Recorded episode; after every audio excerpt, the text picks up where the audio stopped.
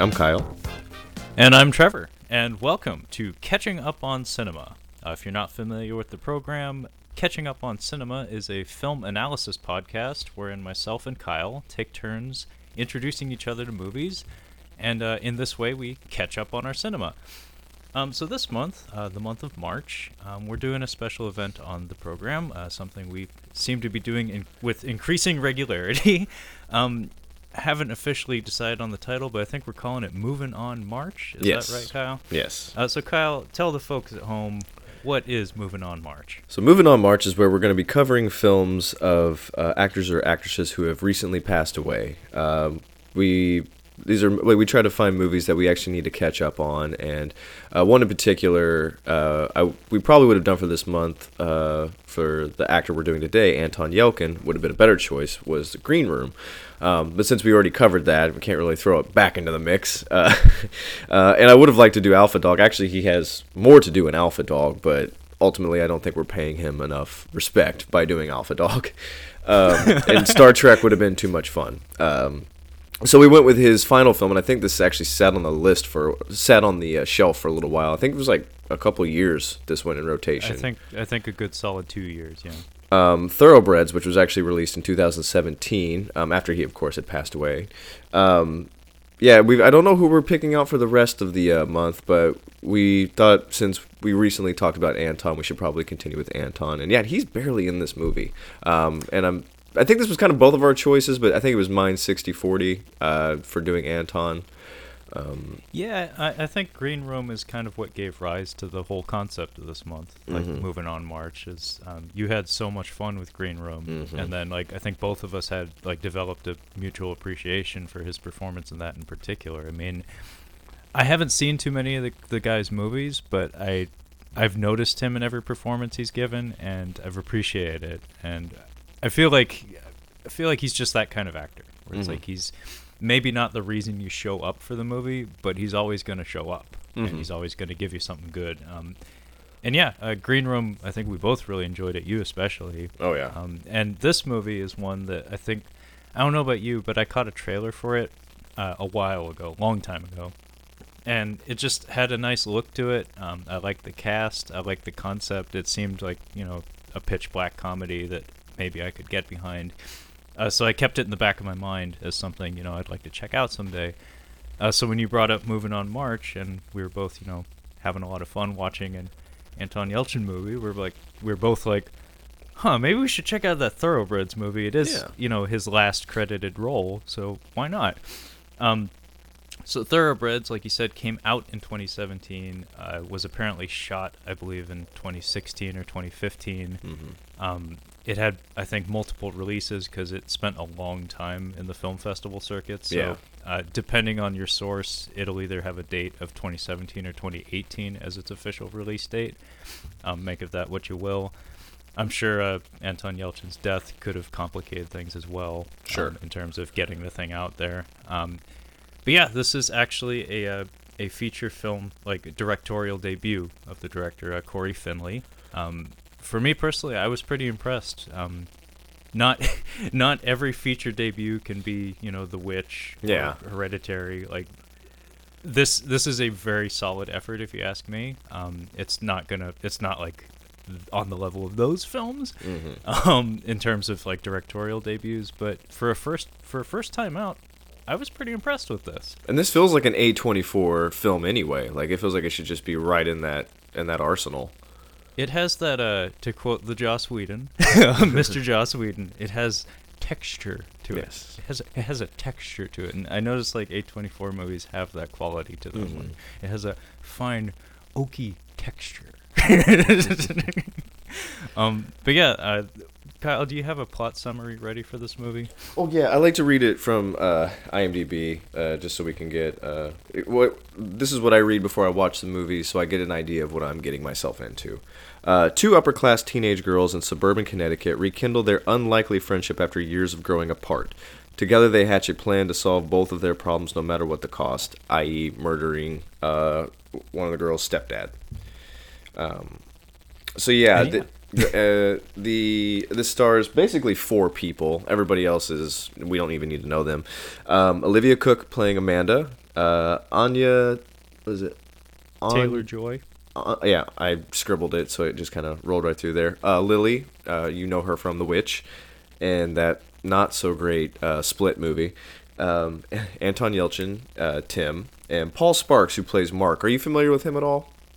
I had to pull up his profile on the Wikipedia. Um, it's really interesting because I've seen him in a lot of movies without noticing him. Mhm. And a fun little quirk in his filmography is that apparently he and Michael Shannon co-star in a lot of movies together. He was in Boardwalk Empire with Michael Shannon. Oh, And I actually I like- know that's I know that's a big one for you. Oh yeah, that's one of that's when I fell in love with Michael Shannon because his character arc on that show is great. But this guy, he was in uh, Boardwalk Empire. His arc, he was kind of annoying in that show. Like he kind of would jump back and forth between kind of a good guy, kind of a bad guy. But he had a his character quality was he was always like giggling. He was just like almost like the Joker, kind of just like. he honestly has the facial structure. He could have played the Joker in like a not mainstream Joker movie, but that'll never happen because the Joker will always be a mainstream movie now. Uh, it's just who, who is Daniel Day Lewis going to take a crack at it next? I mean, who, who else we got on the docket? I'm coming out of retirement. I would actually to watch play that. The Joker. I would. I, you couldn't get my money fast enough. I paid double. I'll pay for the, the two seats next to me. I'll watch Daniel Day Lewis do the Joker. Are you kidding me? I mean, I want to go to the theater so I can watch people's heads explode, like Yeah. watching the performance. Nosebleeds from how great of a performance it was. And it's like, what's that white noise? It's just. it's like I think I think my head is exploding from the acting power. He just has a heart attack. Like the last day of shooting he just dies because it, no performance will ever be matched nor will he ever do a performance as good as when he portray- portrayed the joker. No, he would show up to the set with like literally bleached skin, and he'd just like be completely sheet white. His hair would be naturally green. Some he'd will his hair green. Shut his eyes really hard and start vibrating, and like like Convulsing, yeah. and then all of a sudden his hair follicles would just turn green because it's just that fucking powerful. so yeah uh, so stylistically you and i both agree that this film is gorgeous to look at like it's it's shot great the sound i think the sound editing and the music stood out for me stood out to me more than anything um, I don't know about you, but I think we are kind of uh, I don't know if we're split, but we're kind of uh, along the same lines. Like the story's a little lacking. Uh, there's a little bit of character development that's needed. I and we both kind of agree that the way Amanda's character is portrayed, uh, not necessarily by the actress, by the way it's written, is kind of nah. We're not not too crazy about it. But overall, I mean, it's a good movie. It's a decent movie. But Yeah, I, Yeah. I think it would be hard to walk into this movie and then you know walk out feeling really disappointed. It it has enough layers of quality to it, like just in terms of production quality and quality of performance, that I think most people would walk away from this pretty satisfied, provided they know what they're getting into. yeah, that's true. um, but yeah, uh, I feel like just the structurally, it needed a few more peaks and valleys. Like Mhm. there just needed to be more hic- a few more hiccups in the road, or like just more tense tension beats, I guess, because it's a very flat movie in a lot of ways. And Um, flat can work. It's just how it's executed. Like the Coen Brothers, I'd say almost every single one of their movies, except for Oh Brother, Where Art Thou, it's all flat. But it still has the peaks and valleys. Like it, it's it's a unique kind of flat. Yeah, they they have they have those shocking moments every once in a while where you're like you're kind of like laughing to yourself, but you're like, I don't know if I'm supposed to be laughing. At Yeah. that. like like that's kind of fucked up, but it's also funny. It's like- this one's like we we have elements of that, but it just doesn't hit as hard as it probably should. Um, and it it leads to like the movie being very breezy and also an hour hour and a half long, so it's Thank- in, you're kind of in and out. I was actually planning. I'm like, I got to watch this today before we record, and I'm like, fuck, it's gonna take forever. And I looked at the runtime, like, an hou- 90 min, 90 mi- 90 minutes. I, you have to go back to like I've been watching movies in the Criterion Collection. You have to go back to the 90s just to get a movie that's ni- 90 minutes long. Like that's that's like the cutoff. As soon as we hit 2000, two hours. It has to be two hours long. Now we're getting into two and a half hours, two hours forty. Well, I got it. for a blockbuster movie. I just purchased a Lars von Trier film on the Criterion Collection. Now, most of his films run about an hour forty-five to two hours. This one's two and a half hours, and I don't know what I'm getting myself into, but it it's gonna be stressful. Which one did you get, by the way? oh, oh gosh, I can't even remember it now. Make um, making the waves, making making the waves. It seems like it's a bit more of a drama. Um, Drama.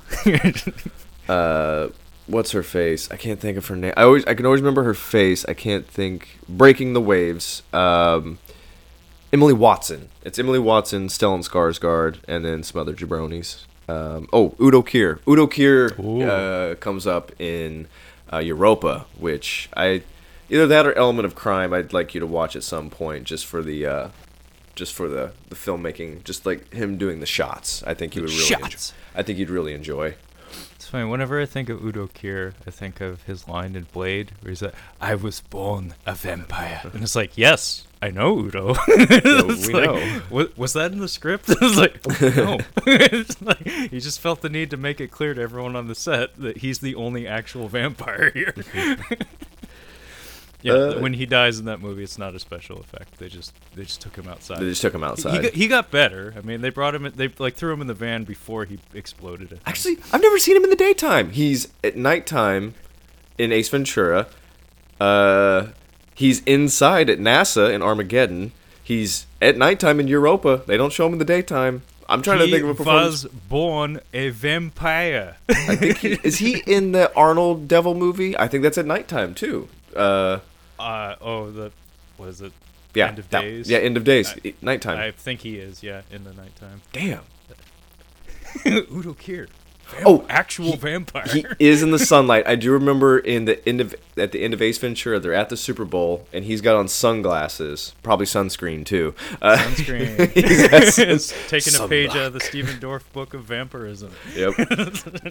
he learned a thing or two. So you want to you want to jump into this thing? Absolutely. Uh, so yeah, Thoroughbreds, uh, directed by Cory Finley. Um, our opening shots, uh, we open on black, and we actually get like an audio introduction to the movie. It's like sounds like metal clinking around. Yeah. Like, you hear crickets chirping and like shuffling noises, and then the very first image we get in the film. Uh, is a girl, uh, Amanda Olivia Cooke, um, standing opposite a horse, and they're they're both like at either end of the frame, the left or the right in the frame. Um, she pets the horse, and then we snap to black, and then we get a close up of a hand pulling a knife from a bag. It's A like, shitty knife. yeah, not not the best knife. It's not very, it's not very long, probably not very sharp. Um, then we get the first sample of the score for this movie, Yeah, um, the which I thoroughly enjoyed, just like you, I think you said you did. yeah the diegetic and non-diegetic sounds in this film, like they really, it's really muddled. Like it, even like Steph was in the other room. She heard it. She's like, "Is that what's that clinking? Is that the stable or something like that? What's that clinking noise?" I'm like, "That's the soundtrack."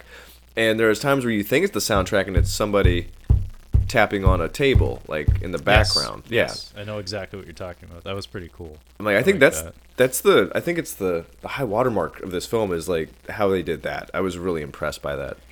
Yeah, the sound editing in this movie, not just the score, but just the use of sound, is really effective. Um, I wish it had led up to more because there's a lot of like beginnings of like building of tension, but then the scenes just kind of end. And it's like, oh man, I was I was waiting for like a Hitchcockian moment or like a De Palma esque moment or something, but it's then like, oh well, that was pretty and that was interesting, but it didn't really go anywhere. Yeah.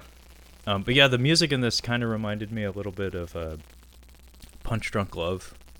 Hmm. Uh, it had like a Blue Man Group kind of sound to it, whereas a lot, a lot of plinky plunky Plinky sounds, a plunks. lot, yeah, a lot of plinky plunks, a lot of indie plunks, indie, indie plunks, yeah. indie plunks, um, and a lot of uh, like improvised instruments.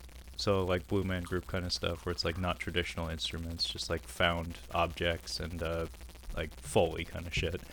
Um, but it's put to good use in this, and also there's like um, some kind of vocalizations from like a, a lady singer that uh, it's I don't even know what you'd call it, like ululations or something. She's not singing lyrics, but she's making mouth noises that are Yeah. really interesting and definitely go with the imagery in the film.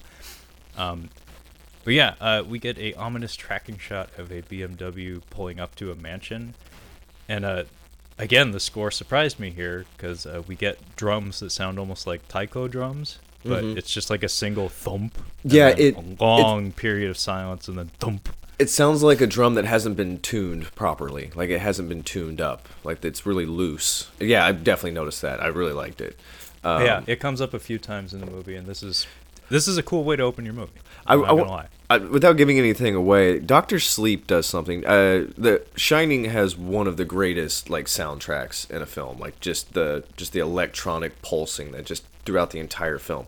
And they try to recreate that in Doctor Sleep, and it just it's really bad. It it kind of takes me out of takes you out of the film a few times. They try to do the heartbeat. I'm like, you're not doing it right. And I just want to mention that real quick. Um, I told you about Doctor Sleep a little bit, but um, here I do, do I do I need to hurry up and go out to see that so we can talk on it? I think we should do an episode on it. I think I'd like you to see the director's cut because I I have got problems with that movie, but I also have a few things that I love about that movie. It's I it's a really I'm at a love and hate point with it. I kind of want to rewatch it just to kind of figure out exactly what was bothering me.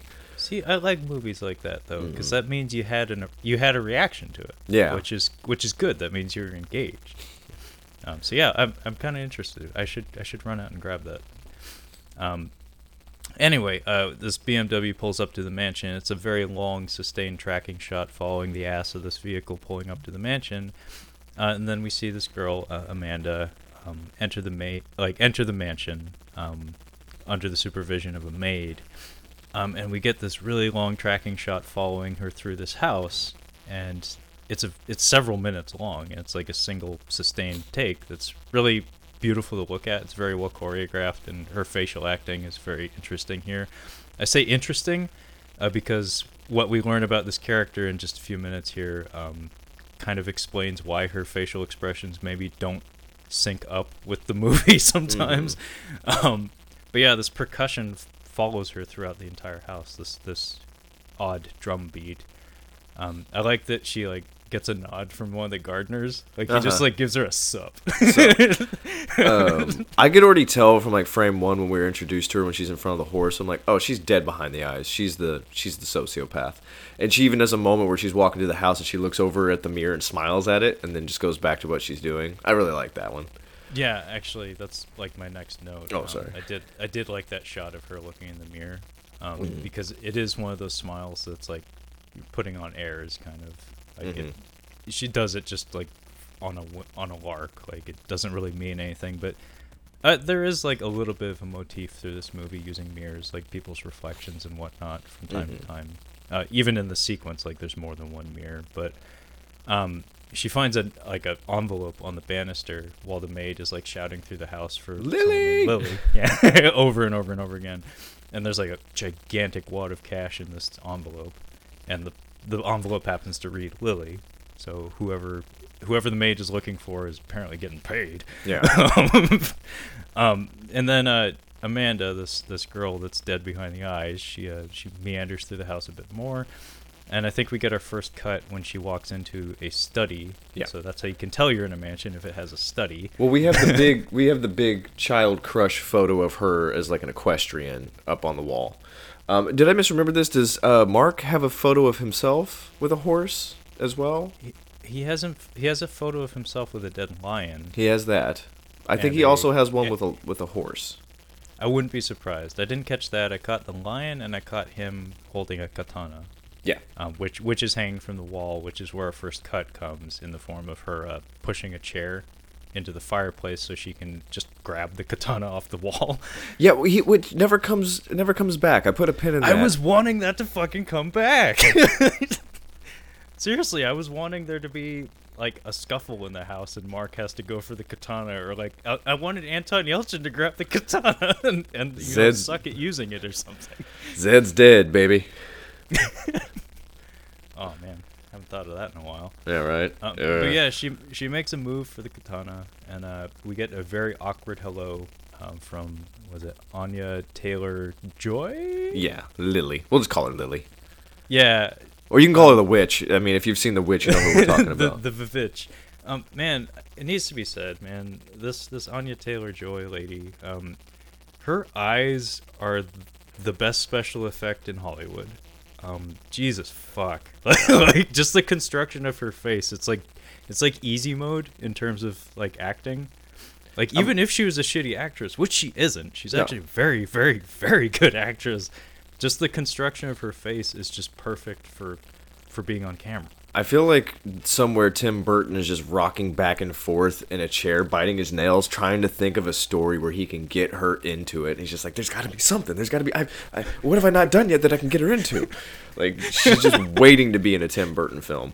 Um, oh yeah, she just she's perfect for what for what he goes for. She looks like an Egyptian wall painting. Uh, I don't know. There's something about her facial structure that reminds me of like an Egyptian, like her eyes. Just there's like a like a triangular her her face has interesting lines because her profile is unconventional to say Yeah. the least. Like it, it's not what you would you would expect from like a mainstream like beautiful actress or something. But yeah, just like she looks like uh she has like permanent like white eyeliner on, Mhm. but I think it's just her eyelids are just built like that. Um, but yeah, uh, she walks into the room and she's uh, dressed all prim and proper, Mm-hmm. and uh, we have this awkward hello um, where we exchange uh, young girlisms, and it, it concludes with a "Oh, you look good," and, and should we get started? And we get a uh, on-screen title in the form of Chapter One. Mm. Um, this movie has several chapters, and I guess this is the first one. And we sit down for a uh, tutoring session. So Lily, uh, Anya Taylor Joy, is tutoring Amanda, Olivia Cooke. Um, this exchange here was really interesting. Um, I mean, immediately, um, like immediately, we we get a sense of what kind of person Amanda is, and in Mhm. fact, she explicitly tells us as much. Um, I did like uh, the callbacks to Steve Jobs. Mm. For some reason, that was such a weird little quirk in the script, but it, it actually worked for me. Like, I like that she's getting frustrated with the tutoring session. We're studying for some kind of like exam. Yeah. Um, like I don't know, like not SAT, but just some sort of exam, some standardized test.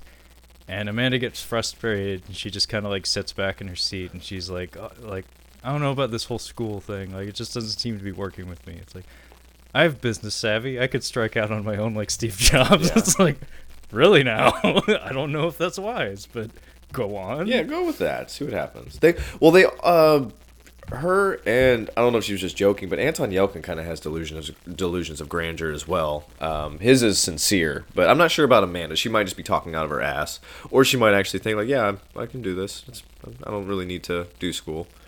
I I caught like some parallels between their two characters, and I think I think she may be being sincere. Um, I think it's.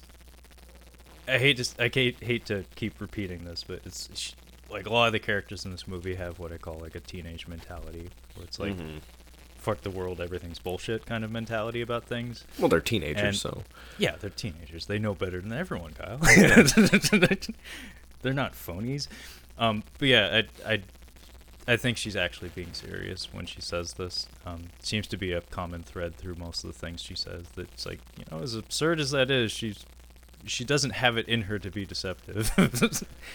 um, and I caught some neat quirks here in the cinematography where, uh, when uh, Lily is reading through the text, like like guiding Amanda through one of these questions or something, uh, we get a close up of the book, and uh, I, I was telling you off air, like whoever did the rack focus, like whoever was operating that on the camera for this movie, really deserves some credit, because they do a lot of tricks here where they put like a a halo around a lot of shots where there's like a ring of haze um, to create like a central focal point in the frame. Um, and for this, we get just like a very obvious highlight on the, the word horse in the text. Um, and we saw Amanda potentially doing some harm to a horse in the very beginning of this Yeah. movie, so it's pretty obvious like why she'd key in on that phrase in the in the book. Um, and she and asks. then I think we she asks for a snack. She's like, "I'm hungry. I want to. I'd like a snack." And Yeah. um, we see her eating chips, and this is where I was. This is where I was kind of like, because I'm still trying to make sense of why she's there. I'm like, okay, she's tutoring her. Why is she tutoring her? Uh, and you could like you can tell by their composure that it seems like one is more well off than the other. And I'm starting to think that because um, Amanda's eating the chips and she's doing it real obnoxious, like really obnoxious. She's she's chewing loud and like kind of smacking her lips a little bit, subtle, but still uh, like you're, you're still able to pick up on it and um, I'm just like, oh, maybe she's just like new money. Like her parents can afford this now, but they're kind of slobs or something like that. But seeing the snack, and I think she asked her something to make her uncomfortable. I can't remember what it was, but she's just like, um, let's go back to tutoring. She's like, leave those, and like as soon as they leave the kitchen, uh, the maid just comes up and like snatches them to go put them away. Yeah, I caught that. It was like a shot out of a horror movie. Yeah. it was like a it was like a Michael Myers moment or something. In fact, there is a sound on the on Mhm. the track that's like. it's like And I caught this. I'm like, if you didn't already think they were Ivy League, uh, the the fucking espresso machine that's on the counter. I'm like, oh gosh, one of these days that's gonna be one of the first purchases that I'm gonna make as a real adult is an espresso maker. Uh, So Kyle would Kyle would take his espresso maker out of the box. He'd set it up in the kitchen. He'd like square it up Mhm. just right. And he'd Yeah. yell over his shoulder to whoever might be listening. Gonna need a moment alone, boys. Um, somebody yeah, touches this- it, I'm gonna never rub another man's rhubarb. I love that line. It's I haven't used I haven't used it in a long time, but I keep it in my back pocket. Yeah, it's a good one Um, to keep in there. Yeah. It's your Uncle Bingo.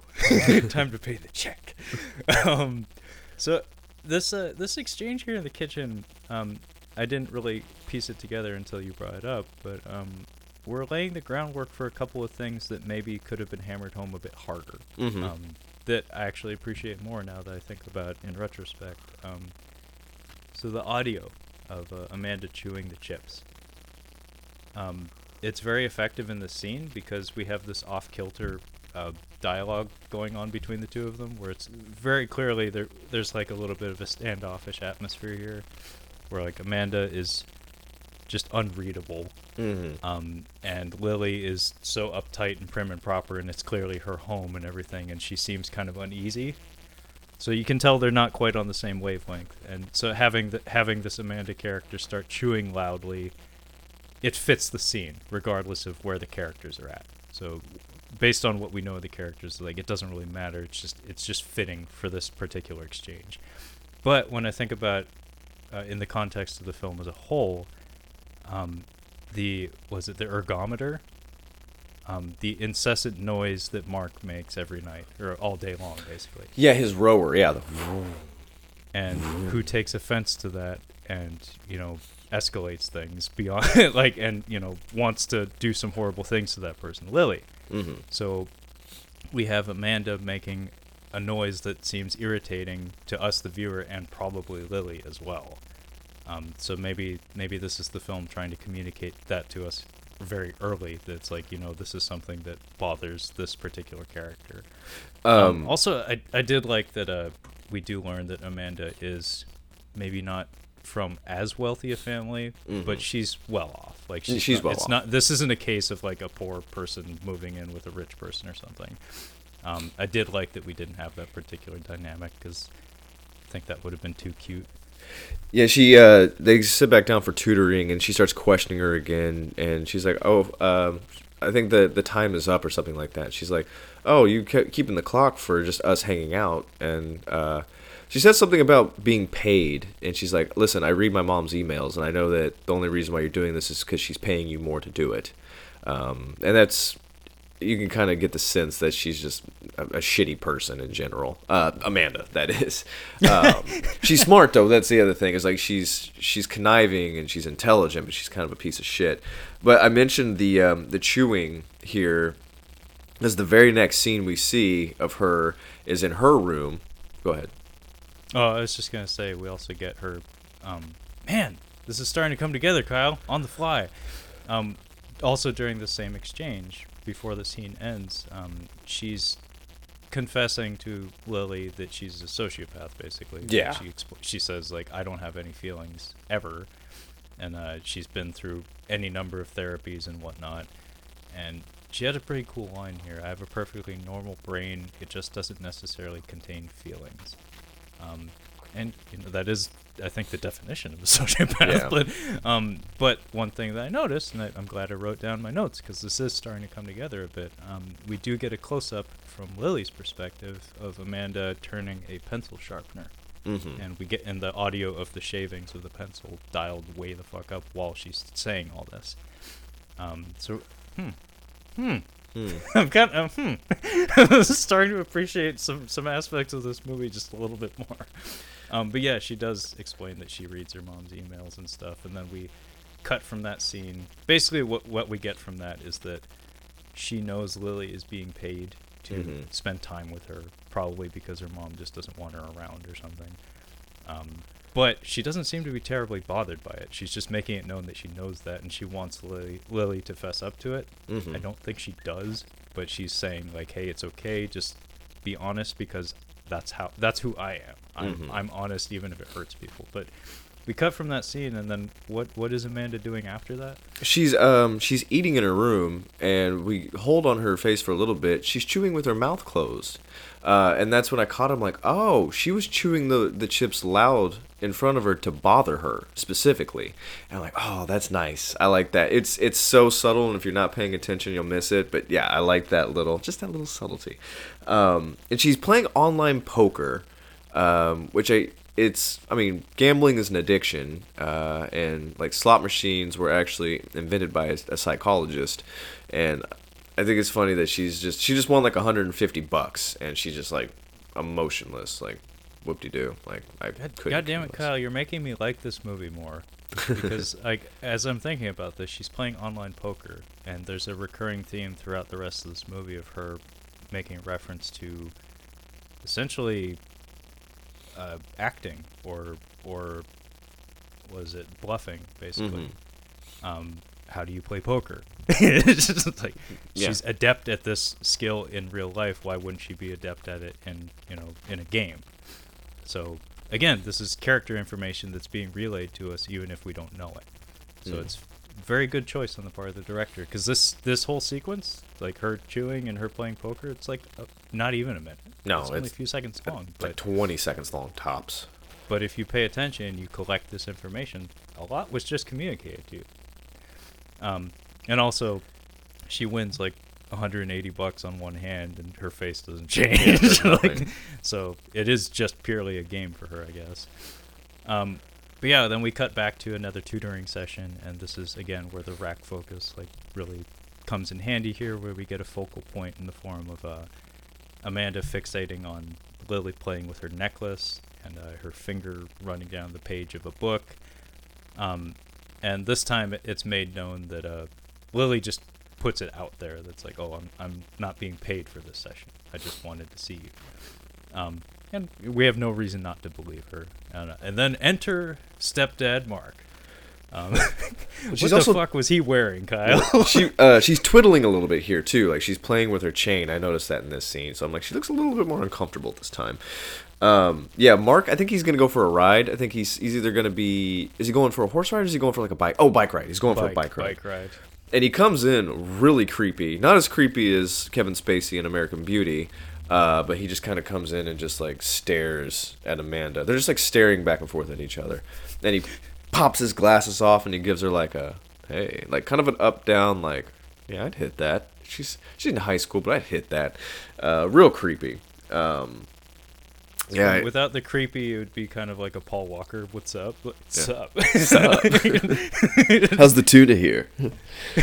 Oh man, Kyle, watch, watching you perform on the webcam just now, it's like, wouldn't it be cool if Mark's entrance was done with him on roller skates, just like sliding into the room, just like a fucking ghost or something? That would have been Put too a- funny.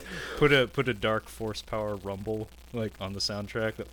Mm, he just like slides in. He's on his rollerblades. Uh, Um, yeah. But yeah, he doesn't really say much here, but he does carry with him a tense atmosphere. He he's good. He's also in the Night of. Uh, it's HBO miniseries that's pretty pretty good. Um, I forgot what his char- who his character was. I think he plays a shitbag in there too. Uh, yeah, he just has like a. That's why he does so well in Boardwalk Empires because he's kind of a good guy, but he's also kind of a bad guy at the same time. He has like a, a stern, dead behind the eyes look about him, and if he can switch it on and off, and it's really good here. Uh, but yeah, he just there's just something lacking there. Like he just doesn't have empathy. He just doesn't really care. Um, which I would assume somebody with this house would have. Uh, this thing is enormous. This this is expensive real estate, but this house in this area, whew, this is ridiculous. This is for the super rich. Yeah, uh, we do, it is verbalized at one point in the movie that we're in Connecticut. Yeah. Um, so the whole time, like as soon as I learned that, I was like, oh, so they live next to Vince McMahon and, Mm. and Triple H. That'd be awesome if like the the resolution in this film is like Triple H has to show up to save the day. Or something. Yeah, you go what hang are you kids doing?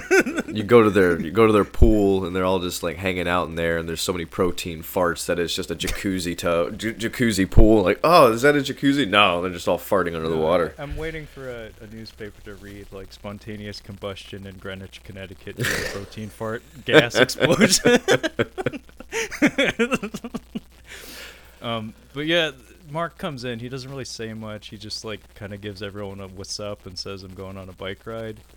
And uh, as soon as he leaves the room, though, Amanda calls calls out Lily and says, "Wow, you hate him." Hmm. And Lily kind of tries to. She's evasive about this. She's like, "Oh no, no! Like, what are you talking about? I'm, I'm trying hard to have a pleasant and mature relationship with him." Yeah, you, yeah. I wonder who told you that. Yeah, um, that sounds like it came directly from the horse's mouth. But um, yeah, we have a bit of a spat here. Um, basically, Lily tries to like usher Amanda out of the house because clearly this is a touchy subject for her. Um, and we do have like a little bit of an aggressive spat here. However, instead of recoiling in response to this, Amanda just kind of makes it known like, I appreciate your honesty. Like, Mhm. if if you want to be mean to me, I'd rather you be mean than pretend to be nice to me. Um, and then we we have this like, it's it's a very Step Brothers esque bonding sequence. Yeah. it's like, did we just become best friends? Like, do you want to Well- go do karate in the in the garage? I mean, it's. I kind of forget about it until the end. Like these, I mean, they used to be like besties when they were like in the sixth grade or something like that. So like six years ago, basically. And I kind of forget that. It still feels kind of new the way they interact with each other. So, like watching them, like, oh, they wouldn't interact with each other like this because they don't really know each other. But then I'm like, oh wait, they're they're old friends. So yeah, they would kind of pick up a little bit. Um, but yeah, they give It's like a, just- a. Go ahead. it, it, it it's like a breaking down of barriers kind of where it's like we're, we have this like guarded situation here where it's it's supposed to be a faux tutoring session of some sort it's a forced arrangement but this is them like naturally kind of finding their own rhythms and like actually seeing each other as people Well, the horse story, now that I'm thinking about it, I think plays into their um, to their exchange early on. Uh, th- there's so, you can tell there's kind of something off about Amanda, and you can't really piece it together. And you can tell that Lily's kind of uncomfortable. And once we know the horse story, it makes a bit more sense. I think um, she kind of has like a, a cloud over her head. Like anytime somebody sees her, like oh, it's it's her. And I, I think that plays into it a bit more than I realized going through this. well as we're talking about it i'm i'm trying to key in on moments where you notice lily being off kilter because like just just in the brief time we've been talking about it i'm starting to notice like man the breadcrumbs were laid down Mhm. real early Yeah. um but i did like one of lily's lines here where she she's being encouraged by amanda to be honest uh so she like her her expression goes from like trying to be pleasant to just kind of like frumpy and mean. And she's like you make me feel weird like a video of popping a giant zit Yeah. a baby born without a face I love those Amanda's like, videos. oh, I love those videos. and I was like, you know, that, that's where that's why I say it reminds me of Step Brothers. Yeah. Like- I like they Um, have like a BFF talk. They just talk about like, you're my best friend, something like that. But she goes for a hug. This was, and this kind of sets up something about uh, Amanda's character. She's very very jumpy throughout the film, and I'm not entirely sure why. But yeah, she goes to like she's kind of like walking past her a little bit, and like Amanda's like gonna get a hug on her, but it, she thought she was gonna attack her, so she like stumbles back real quick, and she's like, oh sorry, like oh I was going for hugs. Oh I thought you were going to attack me. And I was like, no, they're just going for a hug. yeah, and the the second attempt is very cozy though. Um, Lily really Lily basically like melts into Amanda and like gets a good sniff of her hair. And Yeah. clearly one of these people need really needed this, and the other person just wanted it. Mm-hmm. Um, but then uh, we, I think we cut back to Amanda's house, and we get just a brief sequence where she's like, just out of the shower. Uh, she's just looking at herself in the mirror again, um, and she does her hair up like Anna, who had her hair like tied back in like like Audrey Hepburn esque kind of Mhm. manner, and uh, she like does her hair up, which by the way, Amanda's hair is normally like hanging loose and very very curly, um, borderline unkempt. Um, but yeah, she does her hair up like Anna for a second and like gives a really phony smile, and then like just shakes it out, and she's like, "Nah, that's not gonna work." but but it just shows that it's like you know, despite her being dead behind the eyes or whatever, it's like she does maybe value Lily on some Mhm. level, like appreciates her as a friend or whatever. Um, and and then we're uh, we're hanging out like legit instead of like a tutoring session this time, and uh, we're watching and a black and white film. Unfortunately, I didn't catch the title of it. Yeah. Um, we're watching it on TV in the living room, and uh, both the girls are debating if the tears uh, that the actress on the screen are shedding are, are real. And Mhm. Amanda's like, "Well, those are so funny," and Lily's kind of fighting her on it. But then uh, Amanda demonstrates something she calls the technique, um, and this is crying on command. Mhm. Um, and Kyle, uh, no, I'll I'll uh, I'll call back to this later. I just had something I wanted to throw out there um, about about this particular um, room in the house. Um, anyway, she demonstrates the technique, and uh, Lily wants to learn it. Uh, so Amanda tries to teach her. Uh, it has something to do with like welling up your emotions and like hyperventilating your throat until Mhm. like it forces you to cry. And Amanda can just like bust it out like like in an instant. Lily can't quite the quite get the handle on it. Um, but then Mark walks into the room, and uh, he happens to walk in while like Lily's hyperventilating and trying to make herself cry, and it's a little awkward. They give him a oh hi Mark. Like legit it's that was, he just comes in oh hello Mark. I'm like that was an oh hi Mark Oh, hi, Mark. yeah and this is where he his character took a little bit of a turn uh, this is not what I was expecting uh, when his first exchange with uh, Amanda and Lily I thought he was gonna be all boned up for Amanda and like why don't you stay the night why don't you stay over or something but he's actually the opposite he's like uh, I think it's about time that you that you leave um, he's just like sitting there having a chat, and he's like, "Oh, how long are you gonna be here for? Midnight." He's like, "It's kind of late for our house." She's like, um, "Why don't you drive her home?" He's like, "Don't you think that's a bit dangerous? You know, teenage girls driving at night." He's like, "Well, where's your mom?" She's like, "In chemotherapy," and he's just like, "Fuck, all right." It's like I can't, I can't really fight you on that. it's like there's not really much more to be said of that. And I did like his, I just like how he bamped out of there. He's like, Mhm. "Well, good night." Just like after the chemotherapy line. And then she And tells then, him uh, the diet. Yeah. Oh, this was this was really funny because um, as soon as he walks out of the room, uh, they the, both the girls start going back and forth about like Lily not liking him and uh, basically like mid sentence we just hear a, a refrigerator like refrigerator door shut, and then the camera cuts to an angle where we can see Mark way in the background. He like holds up this bottle or something. He says, "Just grab my juice." it's like, oh, he was there the whole time. Hopefully, he didn't hear any of that. I think Um, he then, yeah, we get an explanation of his diet, his uh, perpetual juice cleanse. Yeah, she's like, yeah, he's on a perpetual juice cleanse. Uh, he eats like he gorges himself on steak for three weeks, and then for a week he drinks juice. And she's like, is that healthy? She's like, I think it's supposed to be done for a month, but I guess he's been doing it for probably years or so, like for a long time. I'm like, yeah, that's not healthy. I don't think No, it's healthy at all. not. Don't tell that Um, to Jordan Peterson. Apparently, all he eats is meat. Don't Um, tell that to Joe Rogan. Jesus. Yeah, yeah.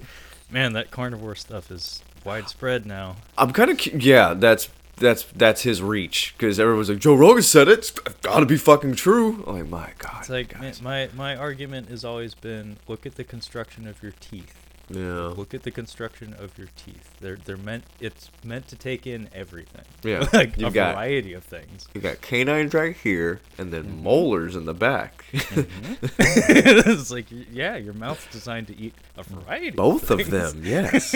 Both. yeah, Of them. Joe Rogan is the Oprah for men 14 to 38, apparently. Uh, Yeah, but um, as soon as Mark leaves the room, uh, he heads upstairs, and then we get this really eerie sound. Um, and Lily makes it known that this is the ergometer. Uh, she says it's akin to like a rowing machine. I actually haven't bothered to look up what it looks like. It doesn't matter. Point is, uh, Mark goes upstairs, and I guess all hours of the day and night, uh, he's on this machine, and it just makes this this droning sound throughout the entire house. Um, and like I said, earlier on in this movie, we get instances of people making obnoxious noises, and it really seems to bother Lily. Um, and this sound in particular really seems to trigger her um, more than once in the movie, in fact.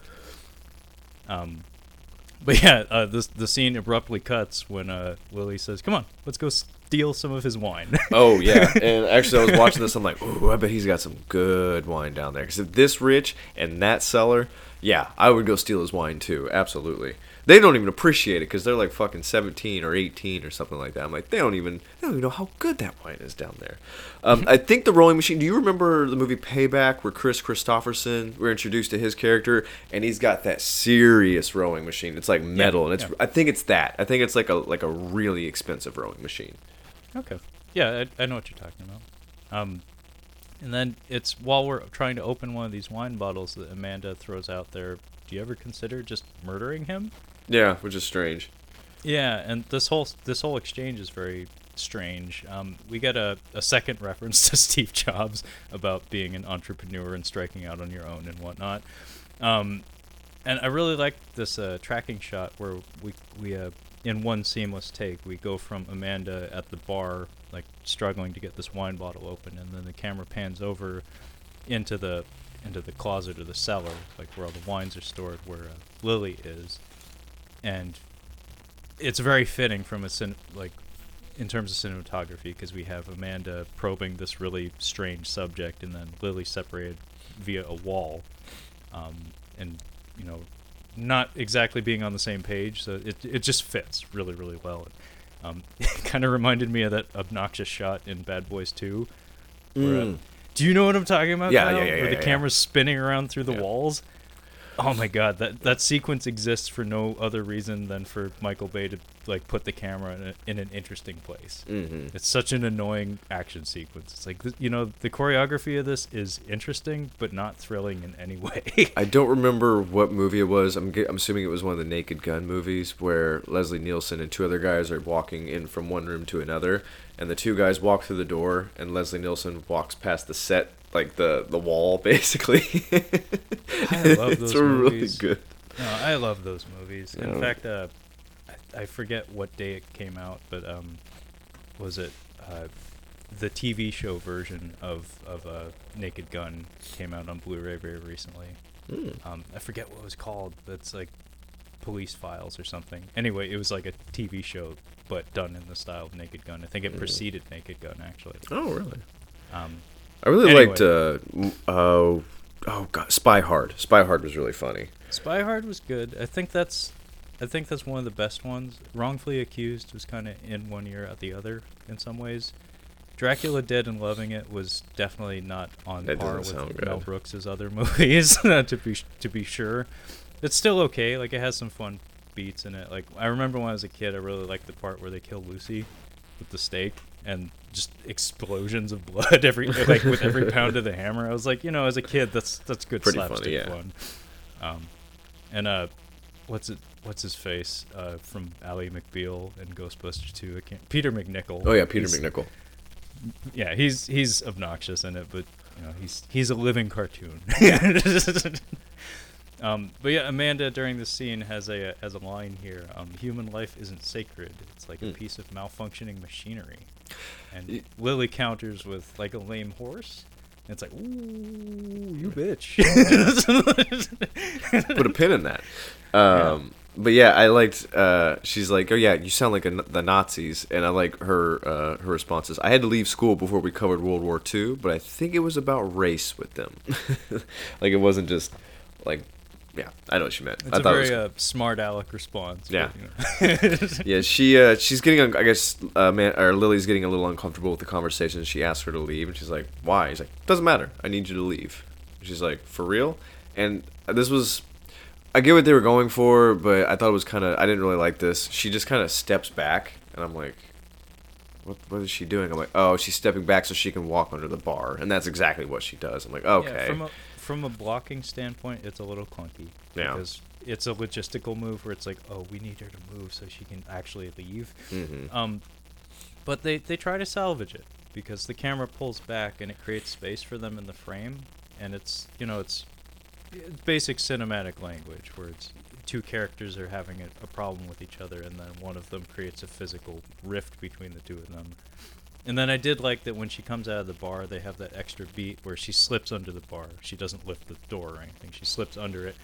And then she comes up like pretty much right in Lily's face and hangs out there for a second Yeah. and and then does a little turn and, and heads out and then we get this uh, long tracking shot following her out of the house. And I was telling you about this off air. I thought this was a really handsome shot where there's a lot of like amber tones in the frame, and the camera's following her up the stairs. And then as she's heading up the stairs, the TV sound from the living room starts to blare louder and louder on the soundtrack Mhm. um, until until eventually she leaves, and then the camera actually, as she's leaving the house, um, turns to the the staircase, and I think the scene plays out with a uh, fade to black and the sound of the ergometer just kind of like overpowering everything. Um, but yeah, uh, I think we cut to uh, to Amanda in bed. And Yeah. The camera's like looking down at her, and she has her phone beside her. So obviously she's like wanting to hear from Lily. She hasn't. Um, then she does a little bit of detective work, and this happens very rapid fire. Um, she makes a lot of calls, posing as a lot of people. Yeah. Um, basically, she's checking, she's fact checking a lot of the things that Lily had told her about herself. Um, Which I'm not something sure about why. an internship and uh, Yeah. school admission. Yeah. Um, the other thing we see is that Amanda is a fantastic equestrian. Like she has got awards and all kinds of stuff on the wall. Like she's really good. Probably, I'm assuming a little better than Lily. Um, maybe maybe that's where the maybe that's where the tension came from a little bit later. Like one got better than the other, and they just stopped being BFFs. Um, but yeah, she's highly decorated as an equestrian, and yeah, she finds out that uh, she's not. Uh, there's no internship, and she even asks like her name. but what about uh, Lily? And she's like, who? And she just hangs up, and she calls the school to find, or she calls talking about like edible arrangements. She's like, yeah, I was supposed to send these edible arrangements. I'm looking for this student, and they're like, yeah, she doesn't go here. Like she's, they're not at this school. And then we get chapter two. Yeah. Uh, we get a on-screen title, chapter two, and uh, Lily is dressed to the nines, and she's walking through the house, and uh, the lighting in here is really cool. Where it's And- clearly very late at night, and like it looks almost like a horror movie or something, or, like we're heading into Dracula's banquet hall or something. Did you catch the noise that's going on in the background? I did, but I don't know what it is. I It think was- it's I think it's part of the music. Actually, It, it's part of the music, but it sounds like it's happening in the house. yeah. because she's walking through this enormous house, this mansion, uh, and she walks into. Uh, it's kind of tense. She's like walking. She walks walks into Mark's study, and he's doing something on the desk, and he's she's like, "Where's mom?" And he just kind of points down. I'm like, "Is she sucking his dick under the desk?" Like I thought it was I, like that's what I thought at first. I'm like, "Is that what the noise is?" I'm like, "What the hell's happening?" I mean, th- it's not a blowjob noise in the background. It's just it was it was weird, but he just points Yeah, down. the, the score is like the instrumentation. I have no idea what what it was, but it's very interesting to hear. Mhm. It's like it's very percussive, kind of jazzy, to be honest Yeah. And it's kind of going nuts as she's walking through the house, and it's this long tracking shot from behind, and there's like amber tones on all the lights. It almost looks like candlestick lighting in the Mhm. hallways and stuff.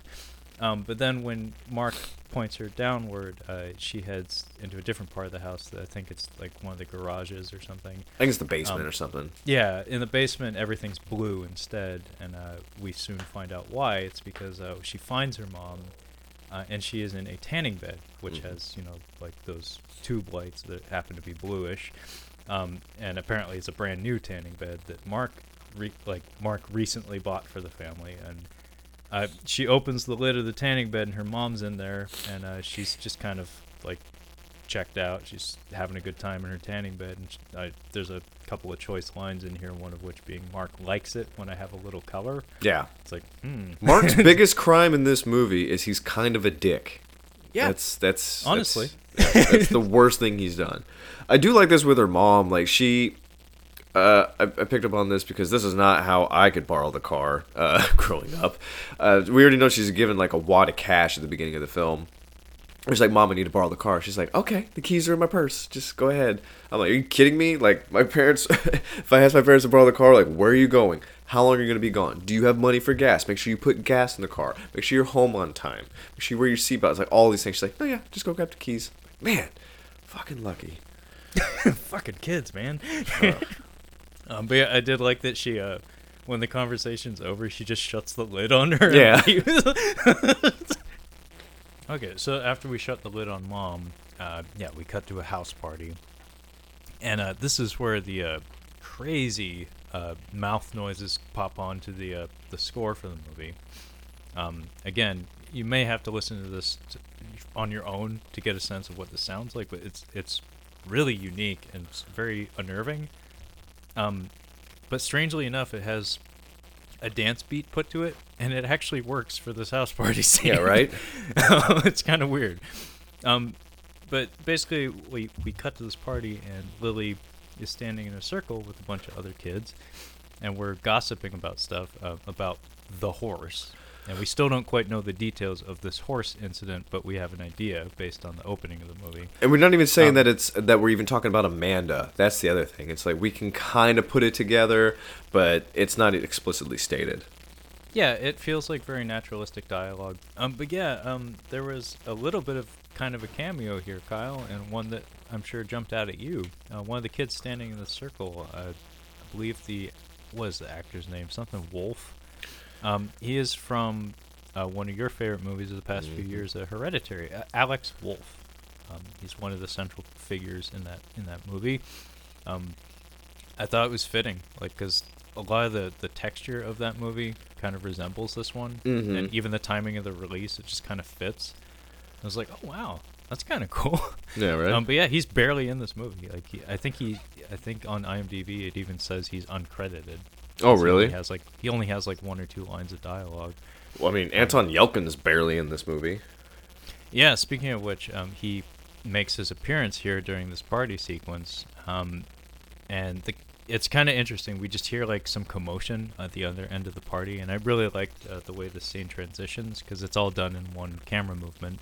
So the camera like circles around uh, Lily and her friends, all talking about the horses and stuff, and then we hear a noise on the other end of the party, and the camera um, follows Lily's eye line because she looks to where the the sound is coming from, and the camera like s- like streaks through the crowd out to like I don't know what what part of the house you'd call this, like the foyer or something. anyway, um, and we see Anton Yelchin uh, having some sort of argument with a chunky ginger kid. Um, and we very quickly are made. It's very quickly made known to us that uh, he deals drugs to these kids. Yeah. Um, just based on his hairline, you can tell he's supposed to be older than them. Yes. Uh, maybe not by a super significant margin, but his his hair's starting to go north. um, um, and he appears to be from a different socioeconomic bracket than the rest of the people here too. he looks like shit. Uh, Yeah. He he looks scuzzy. He's pale. Bad bad facial hair distribution, like you said. His hairline's receding.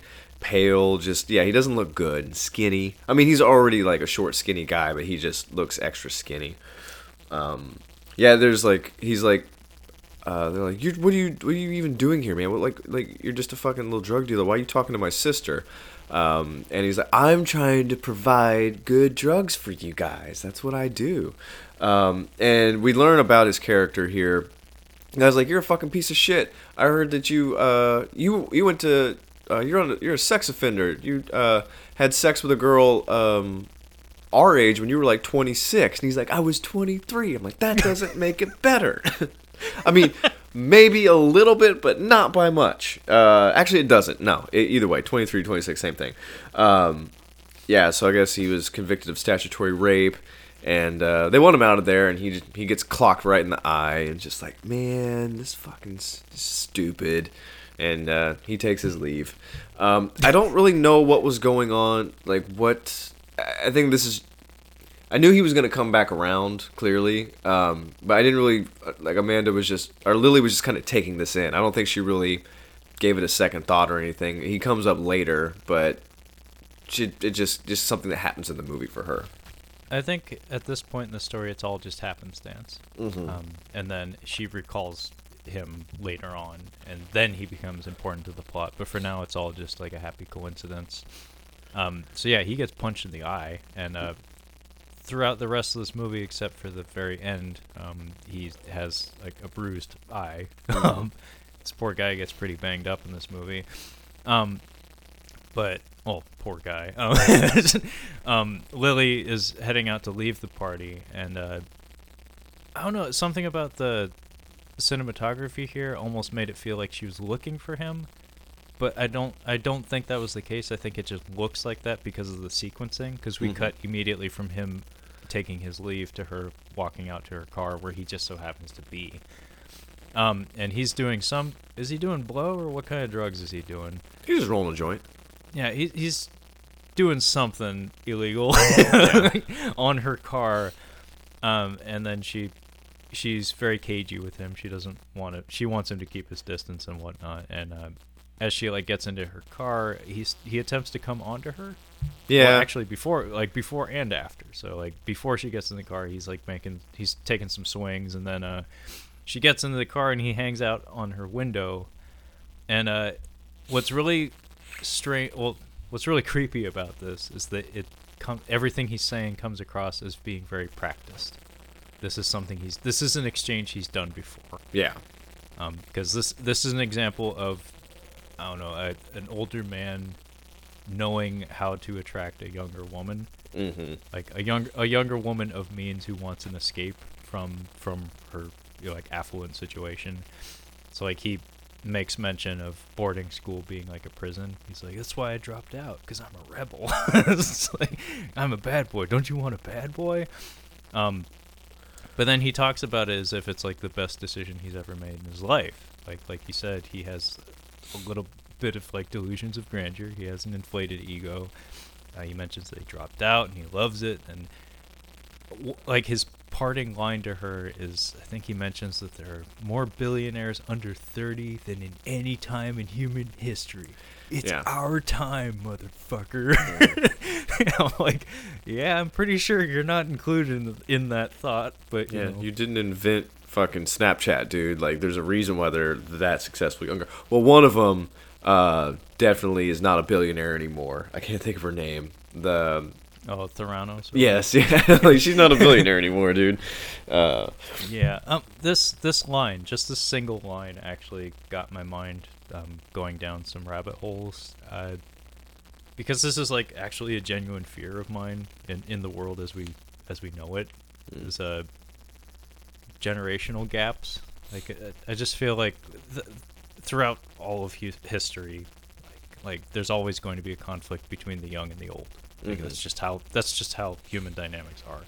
But I feel like things are like heightened now, where just the separation between those two those two groups is wider than ever. And I don't know, it's it's really easy to get I don't know, swept up into tribalism and like look at look at like things in terms of in like an us and them dynamic. Mm-hmm. and you see that like touched upon uh, a few other times in this movie where it's just like you can tell that especially the young characters look at people of a different generation than themselves as maybe less than human.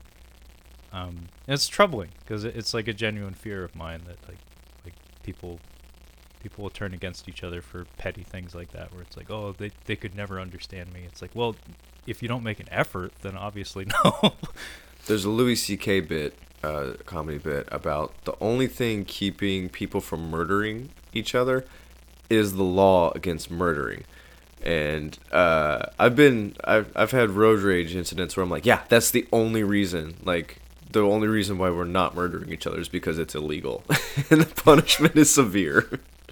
so we should just be thankful for that. But I, I get where you're, I get where you're coming from. Um, I'm not I'm not articulating it well, but the point is it's like there have been instances in not American history, but in in other Mhm. cultures where the young turned against the old and like tried to eliminate them because it was understood that it's like oh they don't understand they they don't know the way forward we do um so th- things like this it's like oh fuck i hope i hope the wrong people don't latch onto that as like a credo or something because that could turn real ugly real fast um but yeah we cut to dinner and uh this is lily her mom and mark sitting in the dining dining room i'm guessing like I'm, i don't know which dining room this might be a bruce wayne situation where Mhm. like I, I don't think i've ever been in this room before It's the dining room that they never eat in except when they're all there, which seems like it's very rare. Very rare. Um, and I did love that he they're they're eating like a full plated dinner, and he just has a big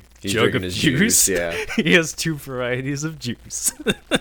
Yeah, and uh, Um, Amanda's looking at her, or Lily's looking at her phone, and she's just got like a dozen text messages um, from Lily, and she just hasn't responded back. It's just kind of a weird it's just a weird little dinner. Like nobody talks. She's just kind of looking at her phone, and they're kind of just looking at her.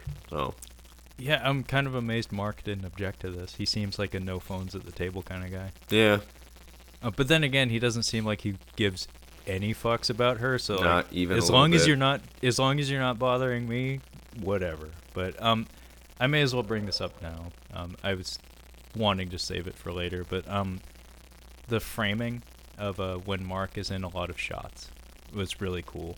Um, he's almost always center frame, and almost always uh, the other two characters in, in this in the shot are on either side of him, and a lot of times he's elevated as well. Um, and in this scene in particular, he's center frame. Not only is he center frame, they have like plain wooden chairs. He has a zebra striped chair. um, and when he's first introduced to uh, Amanda, he I think he has to step down into the room. hmm Um, and then when we're watching TV, he's standing again above them when they're sitting on the couch and they're both between him. Um, it's really basic cinematic language, but it's it's it's a detail that I appreciate. Uh, it's kind of cool because it fits. It it communicates a lot about his character that uh, unfortunately isn't really in the script or in like the sequences in the film. Like it, it's it's just basic film language that's meant to communicate stuff that actually isn't in the movie. um, but then I think we cut to Lily trying to sleep amid the rumble of the ergometer, and uh, she wakes up and the sound cuts out. Um, and then the next morning she goes to visit Amanda, um, and she has a brief exchange with Amanda's mom. So Uh, what'd she do to you? What she? What are you here for? What'd she do to you? Yeah, that that's her first question right away. Is like, what'd she do? Who'd she kill? Um, and then uh, Amanda's mom takes her through the house, and uh, we see through through a door in the back of the house, like a man just standing in the backyard, just staring into the bushes. And Yeah. Lily asks her, "What's she doing?" She's, "I don't know." This is where her. This is where the character started getting annoying to me. I don't like on like when a character is self-aware like this, where they're like, "Yeah, I'm a sociopath. Apparently, I just have no feelings." It, it's. I, I don't like it. Um, and this where she's staring into the woods. I'm like, okay, this is this is where it got stupid for me. I'm like, no, she's not doing that. Her character is absolutely not doing that. Is she laying up in her bed, staring at the ceiling, just completely like just withdrawn? Yeah, I can see that. Nobody just stands out in the back. It just stares at the woods. This was I didn't like this choice. Um, and then we we have an exchange on the couch. Um, it's kind of a nothing scene, but basically it just shows them kind of like finding each other again, just like hanging out on the couch watching TV. Yeah. Um, they have a dog. He's friendly looking. um, um, but then we go out to the pool, and apparently, I think it's at Amanda's house. Um, so they have a pool, and uh, we're having a breath holding contest, um, which is, you know, things that kids do. Um, Yeah. I could totally see myself doing this, to be honest. But um, things take a turn though when it's Lily's turn, and she goes down to the bottom of the pool and holds her breath, and she starts to drown. This is I'm not buying this for a second. Um, if you start drowning yourself, that first intake, like that first little bit, you're done. Like you're shooting up out of there. Like you're not like, oh, oh, I'm, I'm gonna keep staying down here. No, no, no, no, no, no. Instincts kick in. Your body shoots out of that water. You cannot will yourself to start drowning a little bit. I don't know, Kyle. You've never been a teenage girl. Like, Mm. like you haven't felt the feels. um, but yeah, Lily starts to drown, and Amanda has to like dive down and yank her back up to the surface. And uh, this is shot really well. Uh, we get an under underwater shot of of Lily's face, and uh, she starts to take in some water, and then uh, the camera rises up in time with her being pulled up to the surface, and it's all done again in one take. It's pretty cool looking. Um, and then we cut to after she's recovered from all that, and uh, we're still at the pool, and Lily brings up murdering Mark again, uh, of her own volition, and Amanda give is kind of wishy-washy with her responses. They kind there's a little bit of a role reversal here, where Amanda's kind of like, "You want me to tell you no, we shouldn't do that, right?" And then the scene just kind of ends. Like like it doesn't really go anywhere, but but it's out in the open now, and Lily's the one that's pushing the agenda. Um, and then we cut to uh, Lily with her mom, and uh, this is one of those instances you were saying about the diegetic and non-diegetic sound um, coming into play, where it sounds like either a clock ticking or a beat on the soundtrack, like on the the score for the movie. Um, but it's not until we get a reverse angle of the mom reading a piece of paper, and then we cut to the other angle of, of Lily watching her mom read this that we realize, oh, she's tapping a pen on the table. Mm-hmm. It's this repetitive rhythm that it's like, oh, that's kind of neat. Um, It- we get a lot of it- so hap- I was say this is where we get a lot of information. Um, so she's she, she's writ um, Lily's written a letter, and her mom's kind of looking through it. Uh, she kind of like says out loud some of the lines, and we learn that the reason why um, Lily's not in boarding school anymore is because she either accidentally or on purpose plagiarized something and was expelled for that. And this is her letter writing him back so she can try to get in. And I'm assuming this is a boarding school that's relatively close, because that's the other thing is I think that she does not want to go to a boarding school. It wasn't her choice to go to a boarding school. Um, so she might have done it on purpose to get kicked out so she could go closer. And her mom's like, listen, um, we've talked about it, and uh, we think you should go to this other boarding school that would be further away. She's like, no, I want to stay closer. And she's like, and you can tell the mom's like, we we feel, meaning Mark feels like you should do this other thing. She's like, why can't I go to this other school? I like, uh, he's like, I can get back into the school, and Mark, uh, who we didn't know, is standing in the background in the other room, and uh, he just kind of pops in. He's like, because your dad wrote them a check. That's why you got in. You're going to this other school because I've already paid for it. It's not a discussion. Like this isn't a this isn't a this isn't a discussion. It's happening. I'm like, man, he's a dick. yeah. Um. By the way, the school that they want her to go to is for kids with behavioral issues. Mm. Um, Did her dad die? Is that I feel like they were already well off. Did he leave her? Did they? Did he leave the family or did he pass away? Uh, I'm almost positive he died. Okay. Because I seem to recall uh, she mentions his funeral, um, and she was with Amanda like after the funeral. hmm Um, but yeah, uh, the crazy music comes back on the score, and uh, this is immediately following that mo- that moment where Mark has his rude comment about like, "Hey, your dad wrote them a check," um, and the music is like the energy level is through the roof, and we get the shot of Lily storming into the garage, and she loosens Mark's bike tire. Yeah, nice. Um, and yeah, and then That's a um, sociopath move, and I believe Ari Shaffir did something very similar to this to Bert Kreischer by punishing him.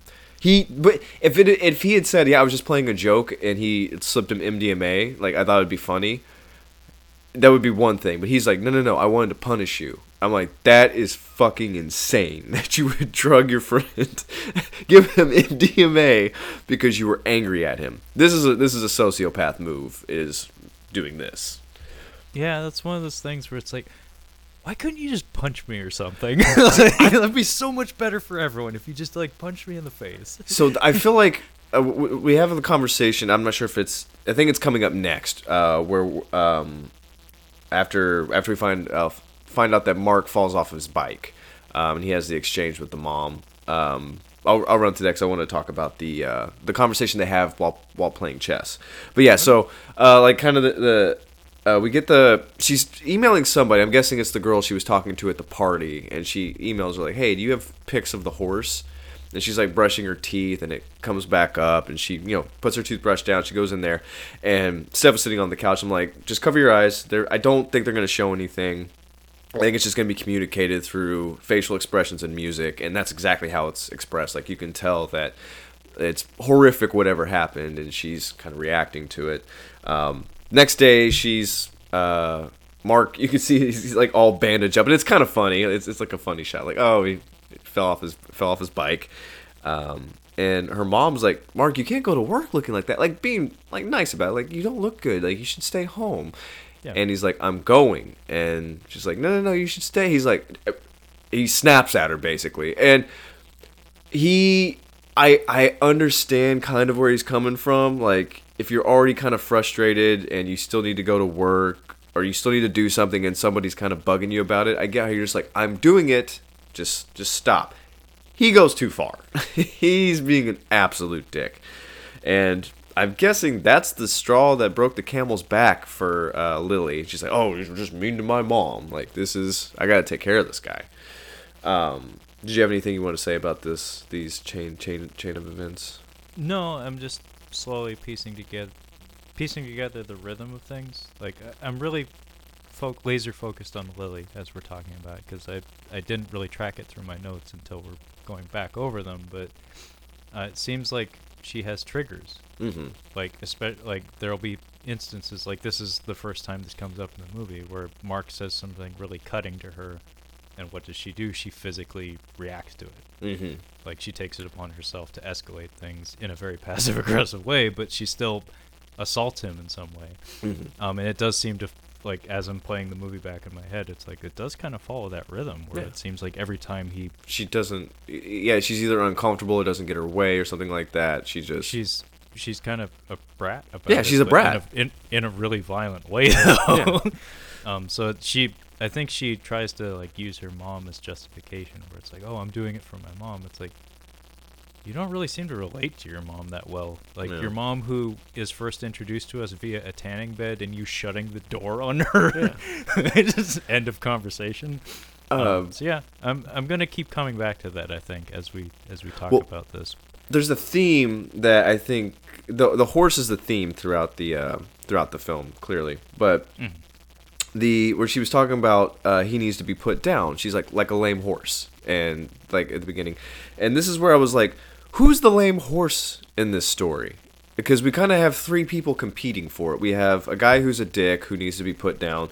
We have a self-proclaimed sociopath who could probably be put down, and then we have one who doesn't realize that she's actually the piece of shit. And I was like, which way is this gonna go? I was like, it could go. Mark ends up killing one of them.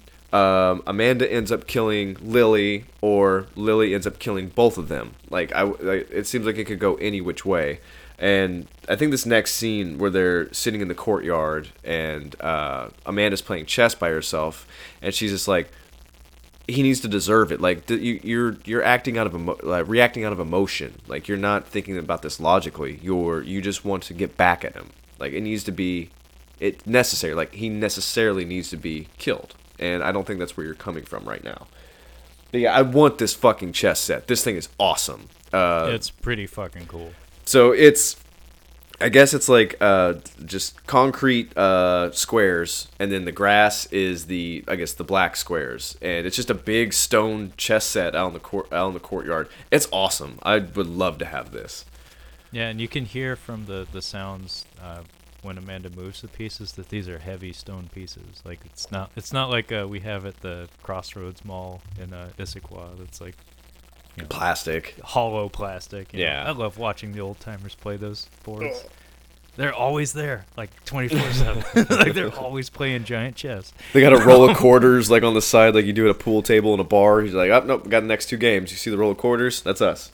Oh, it's a wonderful spectator sport because you got the old timers playing giant chess, and then like just 20 feet to your right is a whole bunch of nerds playing Magic the Gathering, and they have tables reserved specifically for that. I hope that mall never closes. Um, but yeah, uh, so Amanda is playing giant chess, and Lily's sitting in the foreground on a bench, and she has sunglasses on. Um, that's something I always pay attention to in movies is when people hide their faces or hide their eyes. Um, a lot of times it's like a sign that the character's like going down a dark road or maybe taking on some inhuman characteristics or something. Or they've got a Um, beverage here or something. Or they've you know, or they had a rough night and it's too early in the morning for this fucking conversation. or they're Lebowski. Yeah.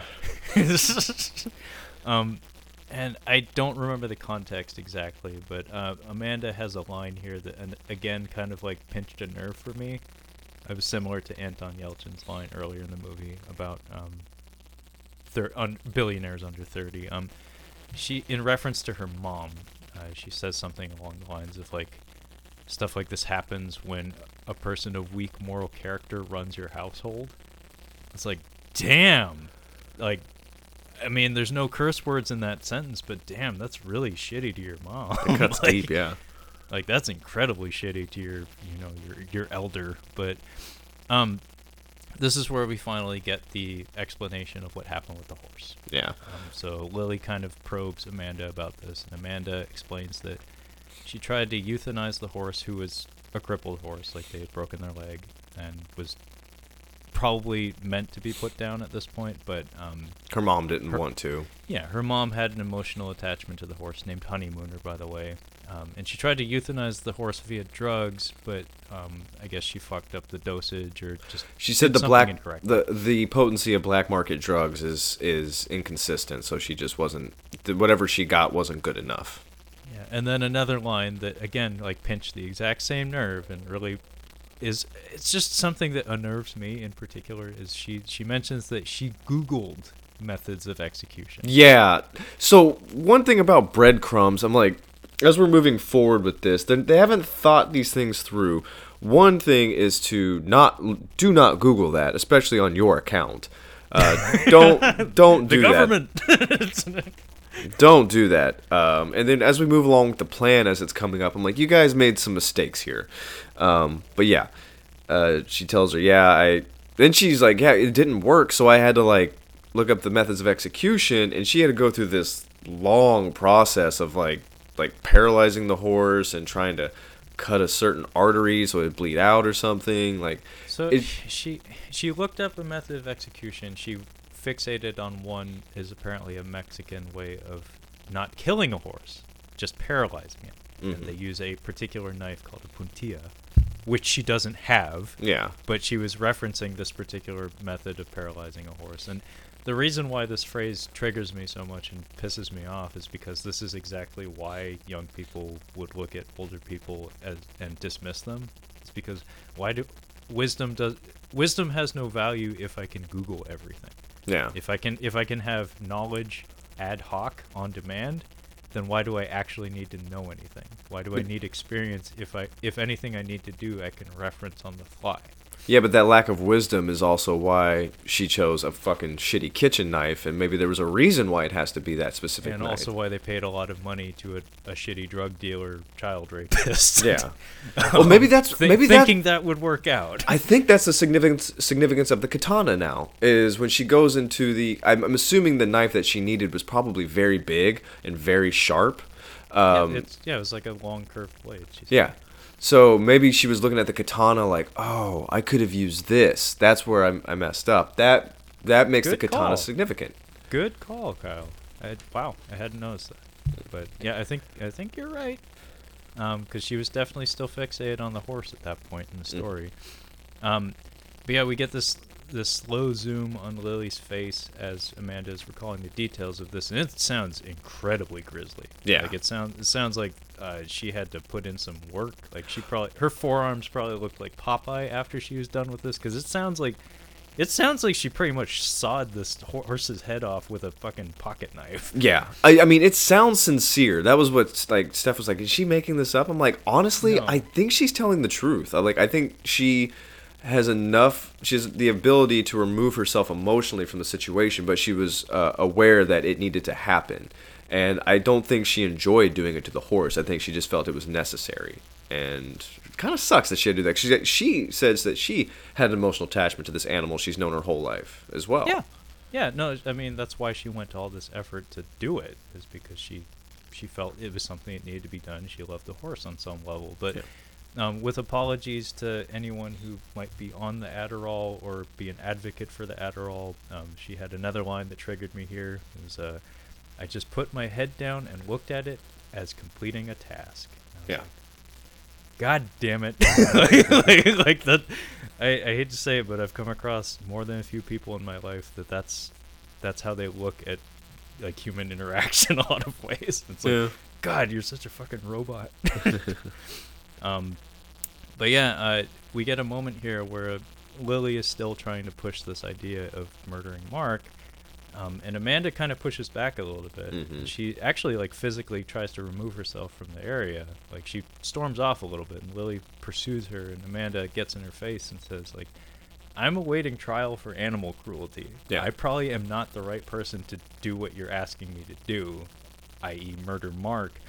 Um, and there is a little bit of a comedic beat here, like a, a darkly comedic beat, but um, her tone and her body language, Amanda, makes it seem like she's offended that she's been asked to kill Mark. Like, Mhm. uh, like how dare you ask me that, or something like that. Um, but It's implied. Yeah. it's implied, yeah, that that she's resisting a little bit. Um, but if you actually pay attention to what what is being said here, she's actually just like telling Lily, you're going about it the wrong way. like instead of talking about mil- murdering Mark, we should be focusing on developing airtight alibis before we do it. Yeah. Cut to chapter three. Um, Yeah, they go to a they go to a nursing home, and I was kind of confused at this. I'm like, what are they gonna do here? Um, this seems kind of odd. Like they're talking to the lady at the nursing home. They're like, yeah, we're here to visit a friend of ours or some lady that we know, and they didn't think this far ahead, which again kind of speaks to their age. Um, they're pretty young, so like, yeah, well, who are you here to see? And they're like, uh, bu- bu- bu- bu- bu- and they kind of look down at some letters, and then uh, Amanda's just like, Miss Jones, like, just bust it out.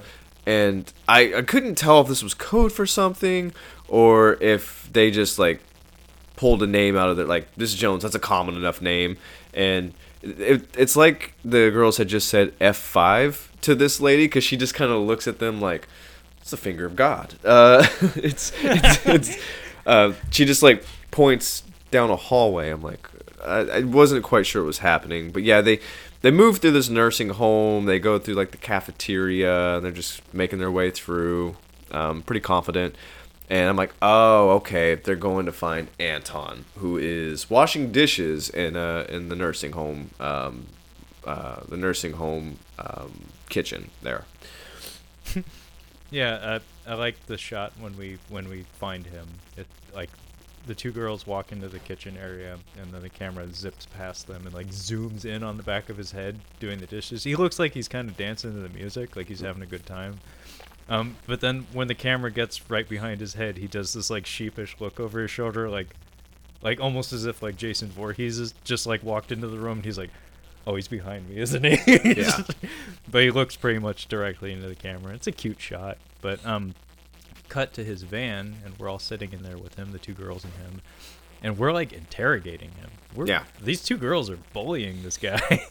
like it's like rapid fire dialogue. Um, it's all devel- it's all delivered very flatly. It's kind of like that. I think it's supposed to be like that dry British style of humor, where it's like a very flat delivery, but like very fast paced, and not my not my particular cup of tea when it comes to comedic dialogue.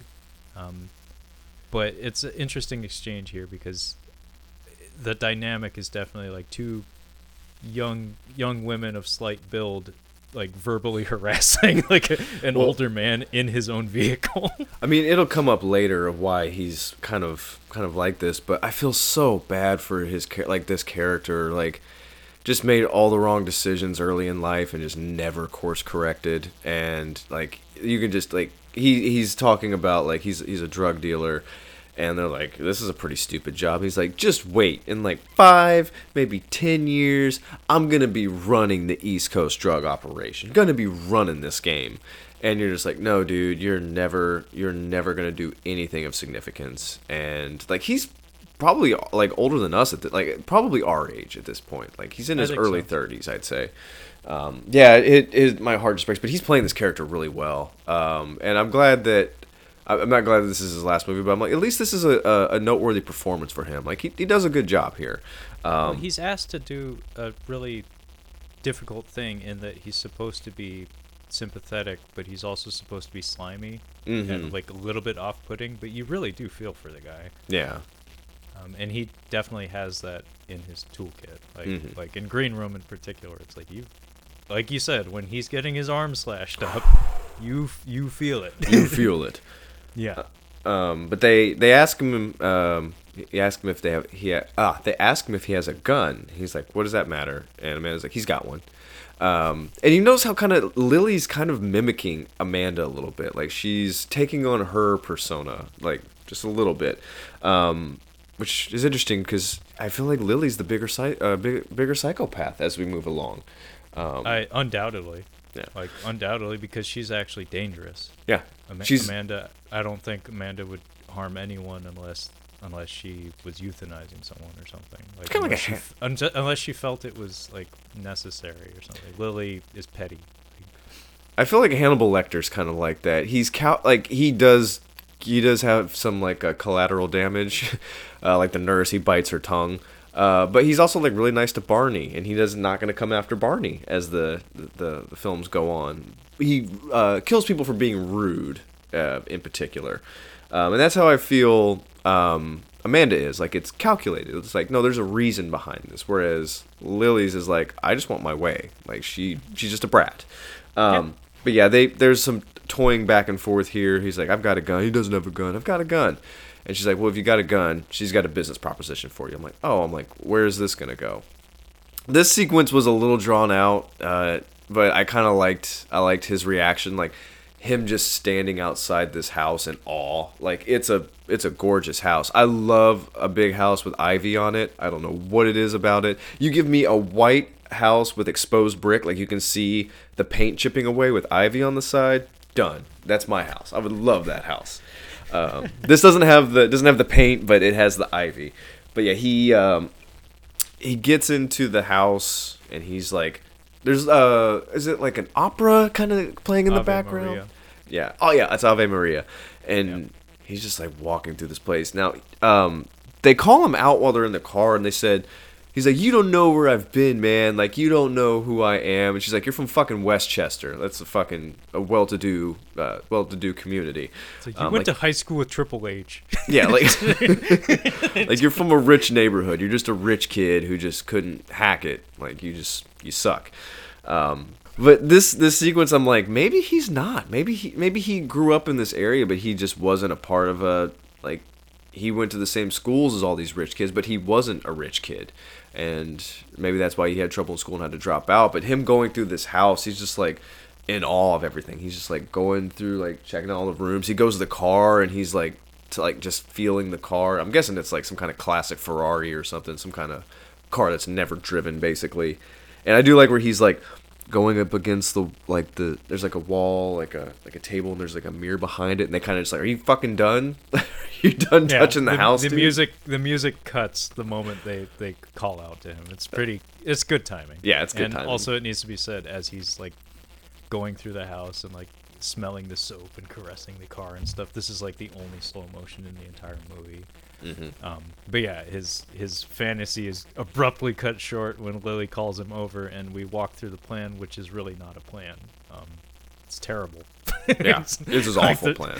yeah, this is an awful plan. So we're in like the living room or something, uh, akin to a living room. I don't know. I don't know mansion layouts, but um, basically they have a, a, a bay window, I guess, and uh, idea is they want him to break the window to make a noise in that room, and then uh, shoot Mark.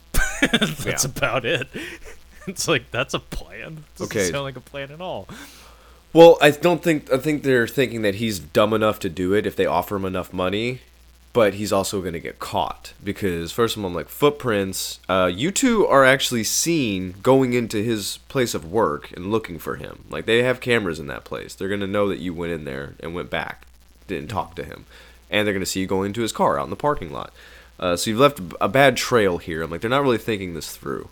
Um, yeah, and he he gets in Amanda's face and he's like rattling off reasons why he shouldn't do things the way they want him to do it. yeah, and, they're all keeps- sufficient. She has responses to all of it, but they're not good ones. They're No. just like they're just responses. yes. Um, and it's funny as you're talking, like as we're walking through this scene, it's like I'm starting to go down a certain path in my head, and I'm thinking to myself that his character, it's important for him to be here because this is an example of a character who we just got to see him like live his fantasy in his mind. He's always talking about like you know making it, making it big, and like he he has high ambitions for himself and whatnot. So this is him in exactly where he wants to be, having all of his goals within arm's reach. They offer him a hundred thousand dollars to do this. That's a lot for a guy with not a lot. Yeah, Um, that's a lot for that's a lot for anyone. most people. Yeah, Yeah. um, but as we'll find by the time we get to the end of this movie, he doesn't go through with it because No. unlike these two other characters, he has a moral conscience and a lot to lose. and a lot to lose. And I think it's important to frame things in that way, where it's like we have this character who, on the on the surface, seems like a sleazebag and seems like just a waste of a human being, but it's like he has enough empathy within him to understand that you know killing someone for money maybe is not a maybe not a wise decision to make. Yeah, Um, but it's like it's a it's like a shining example of maybe why he isn't as successful as he, he really wants to be. It's because he, he can't cross that barrier. He can't cross that threshold. And I don't think they're good for this money. Where I mean, honestly, I think they could probably get a hold of hundred thousand dollars, but how? How could they I mean, possibly get a hold their, of their parents would track all that money. I mean, Yeah, hundred thousand dollars doesn't just disappear No, no, it does not. unless yeah. you have an obscene amount of money. Yeah. um yeah and amanda he like he kind of tries to take on amanda but she's dressing him down basically she's just like listen you're a piece of shit um they they're gonna blackmail him basically like they've recorded this conversation and he's like why would you think i would do it and he's like you're gonna blackmail me into doing this basically they they recorded a, a drug deal that they did in his van. mm, okay there we go So it their conversation with him before the talk of the murder, I guess, off screen was sell us drugs. And Yeah. they recorded it, so now they effectively are like twisting his arm to doing exactly what they want. Um, yeah, some of the stuff Amanda says to him here is really, yeah really cutting. Um, she says you're clearly selling to minors because you don't want to deal with the real dealers. And the only reason you had sex with a child is because you were too afraid to talk to anyone your own age. And it's like, is this don't what the say that to a guy with a gun. Because this I know you're right, but he has a gun. Is this what the kids call savage? Is this what the term savage is? It's just like you're just brutally honest with people. I'm like you're just rude. Like this is you're just a rude person. Like it's not you're not doing anything like brave. Like you're just an asshole. Like there's nothing Like, cool who need- about who it. needs empathy if all your communication is done through a computer screen? yeah, that's true. it's a it's de-evolution, Kyle. Mm. Trending away from empathy. You got to bring back bullying. Um, Yeah, make bullying great again. make bullying great again. yeah, make splatter great again, and make bullying great again. We got cha- the this- food chain this- has changed drastically. Uh, This uh this escalates to a physical altercation. Uh, we have a bit of a scuffle here, Yeah. and uh, we're all fighting for the gun, which uh, Lily gets a hold of, and she puts to to Anton Yelchin Tim's head, and he keeps repeating to her that's like, not in a million years would you ever pull the trigger. Like even if we were on a desert island and there was no chance anyone would ever know, you you wouldn't pull that trigger. And I don't know, man. but but she doesn't pull the trigger. Uh, instead, Amanda comes up from behind and uh, smashes a lamp over the top of his head.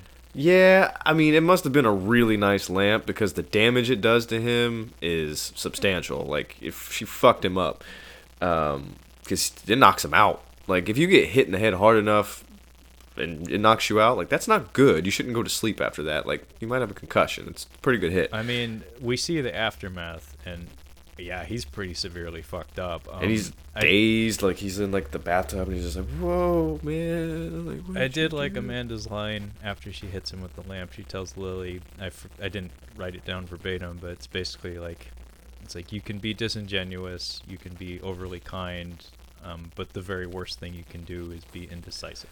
Nope, Um, that's not true at all. Um, Yeah. that's not that's not a thing. You should be thorough in thinking things out, thinking things through. So don't listen to this girl.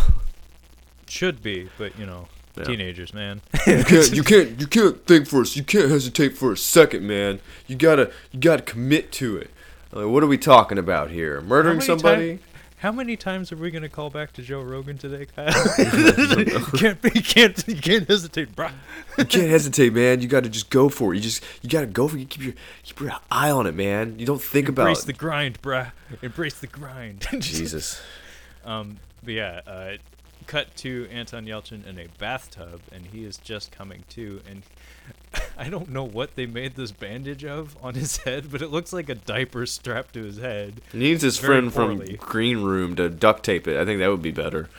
Yeah, uh, this is a makeshift bandage Oh. of some sort. Speaking of which, I think that this movie would have been a little bit better, and I think she would have pulled it off really well. Do you remember? Uh, have you ever seen Arrested Development?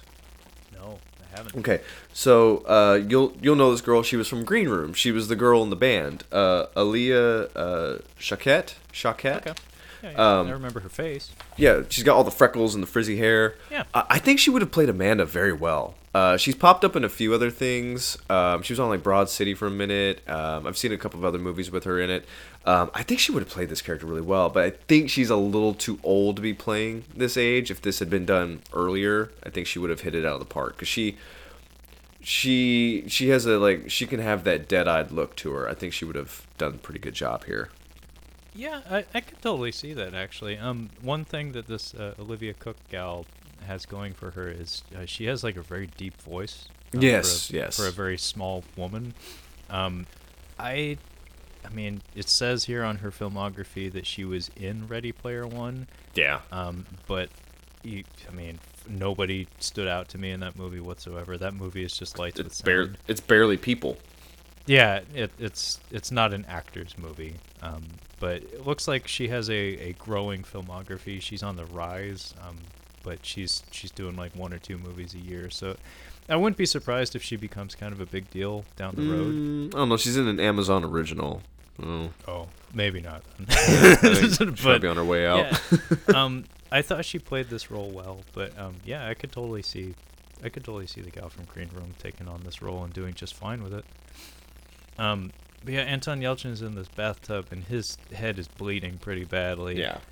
Um, they give they toss him some Vicodin, and his acting here is really good because like he's practically in tears when he comes to, Mm-hmm. and his first reaction is he touches his hand to his head and there's like blood all over his palm, and he's, he's pretty much in tears and he just like whimpers like a child like what am I gonna tell my dad? Yeah, it's easy And- to and- it's easy to act and seem tough when it's when you're like just dealing with high schoolers. Like you have a persona around them, like, oh, he's a bad guy. He sells drugs, and she calls him out. I think it's even in this scene where she's like, "There's a reason why you're not going to be successful. It's because you're too afraid to get into that game. You're just going to keep selling to high schoolers. You don't have the stomach for it. You're not gonna you're not gonna do shit." Um, and she's right. He's never going to crack into the big game because that's super dangerous. No, and nor should he. No. but but this was just a very revealing moment where like their response is like, well, why should that matter? Because remember, these are these are two young young gals that hate their families, Mm-hmm. and this is a guy who we Loves don't know family, what yeah. we don't know what his living situation is exactly, but I. I, I would bet money that he has a better relationship with his parents than they do. Well, he lives with his dad, as he says, but he says, "I'm gonna get like this is what I want from my family. I'm gonna I'm gonna get into the drug game and make enough money that I'm gonna provide this for my family." So yeah, it's a complete. They're completely different worlds. Yeah, and his response to them saying like, "Well, what does that matter?" Because from their perspective, it's like if they if they showed up with like a head wound or something, they're probably of the mind that their parents would not even notice. Yeah, In fact, in fact, they would probably do something like that to get noticed. Whereas in his case, his reaction is to like get kind of venomous with them and be like, "Because I live with him, and this Yeah. is not a good look." um, but yeah, this is a really I don't know. I felt really bad for him. I've had a lot of Mhm. empathy for him, and credit to him as an actor. Um, and he he wants out. Like he, you know, he's Yeah. got a severe head wound. He he came into the situation already with a fucking black eye, and and he's being blackmailed by blackmailed by two rich snotty snotty kids, and uh, they're unbelievably cruel to him. And then uh, basically we uh established the I guess the the timetable for this arrangement. So they're telling him like, oh, it's got to be this weekend, uh, because um, Lily's going to be at a spa with her mom, and Mark's going to be home alone. And Anton Yelchin's response is like, "Can we at least wait for the fucking hole in my head to close?" yeah, that's pretty good. I was nope, like, "That's three days. funny." Like, nope, it's got to be this weekend. And again, everything's delivered in these flat tones. It's, I think it's meant to be funnier than it comes across. But uh, we cut immediately to the spa weekend, and it's it's the fanciest of fancy spas. Mhm. Um, we're we're wearing bath towels. Everything is white. Um, we're eating plates of food that consist of just like a little dollop of something in the center Yeah. of, of a very large plate. Um, we got French music in the background. Um, and I noticed here uh, the cinematography. Um, Lily and her mom are sitting down to dinner, and the seating arrangement is uh, for dining anyway is identical to when they were eating with Mark, just Mm. minus Mark. So Yeah, Lily in the right of the frame, mom on the left.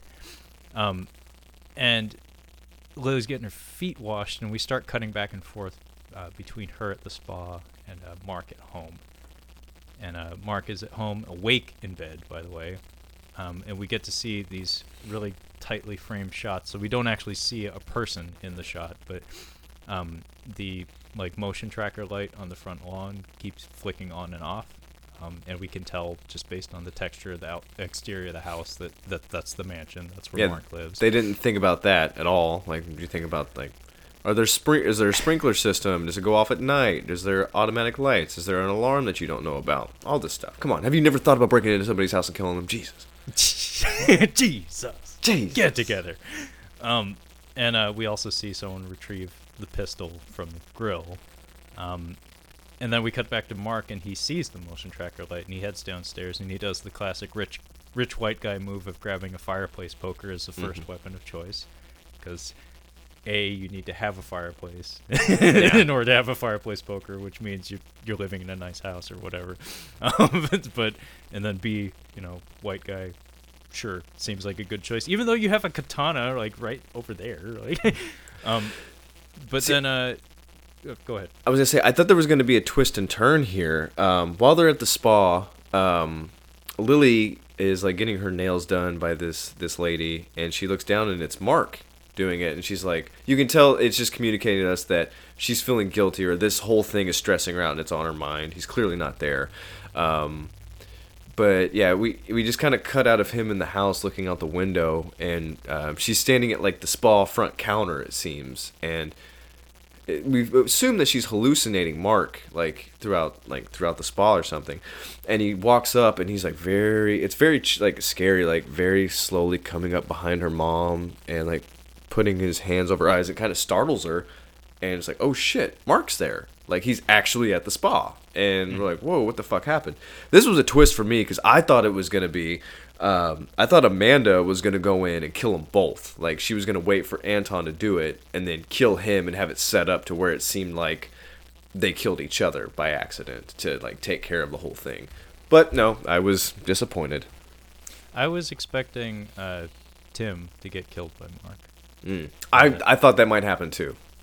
yeah i was expecting that um we get something very different though uh, so yeah uh, we cut from the spa and the music the soundtrack goes fucking nuts here. Um, and it abruptly cuts out when we cut to uh, lily opening the grill back at her house um, to find that the pistol's not there. Um, so what this tells her is that well mark is still alive and the gun is not there which means tim came by and swiped it without doing what he was asked to do. So she's understandably a little peeved. Um, and she has a little bit of a flip out here. Um, she storms into the house and, uh, sh- without thinking, uh, she pulls some cigarettes out of a out of a drawer in the kitchen. She starts smoking in this beautiful mansion. um, I'm pretty sure Mark has a problem with that. Like, yeah, and she and uh, little uh, Amanda even says something. She's like, "You're not, you're not thinking logically here." Like she's like, "What are we gonna do? Like, like what can we?" do? She's like, "There's nothing we can do about this. We're not gonna like scour the earth trying to find him or whatever." And uh, I guess they're not gonna go through with like reporting him. Like it, I guess it's kind of mute at this point. Um, and yeah, she's smoking in. He's like, "You're smoking in a." In a, in, indoors like this isn't a place where you do that and i think kind of bring back that idea of like she would need like she would have to have a gash in the back of her head for them to notice her and i think that's kind of playing into this too like she might she needs somebody to ask her what's wrong she needs her mom to ask her like hey is there something bothering you why else would she be smoking in the house yeah it just seems like a, a strange choice for someone like this yeah, it's it's definitely like a cry for help in Yeah. some ways. Um, and Amanda does mention that she she this is where she comes forward with the fact that she did that little bit of research into Lily's like schooling situation and the fact that she doesn't actually have an internship. So she's she's not as successful or as in life anyway as she pretends to be. Um, and Lily actually just grabs a knife out of the drawer. Um, I think when uh, they hear a commotion outside. And Yeah, Mark came it's home. Mark. Mark coming home, and Amanda runs out to check if it's him. And in the meantime, though, Lily has pulled a, a knife out and is not, I guess, not in the good headspace right now. but um, like oh shit they're gonna do it themselves i'm like all right here we go I mean, I was fully prepared for that to be Yeah. the, the climax of this movie. Is like if if we're going to have a movie about arrogant young people making bad choices, this is the worst choice. people with impulse control yeah this seems like the Yeah. time to do it Yeah, uh, so we get a really lovely tracking shot following Mark entering the house and walking through it, and there's this really neat little bit where you can see Amanda like posted up in a door frame out of his out of his line of sight, holding the knife. Um, so she keeps herself hidden this whole time, and he walks into the kitchen to find Lily smoking. She hasn't bothered to try to hide it or anything. And again, like you said, this comes across as like she wants herself to be. She's drawing attention to herself in some way. Um, and oh fuck, he snatches this from her. Like Yeah. her reaction to this is like, Yeah. ooh. The, the, her her her response to things is interesting because she, like I said earlier, um, when she goes for a hug, she like snaps back real quick.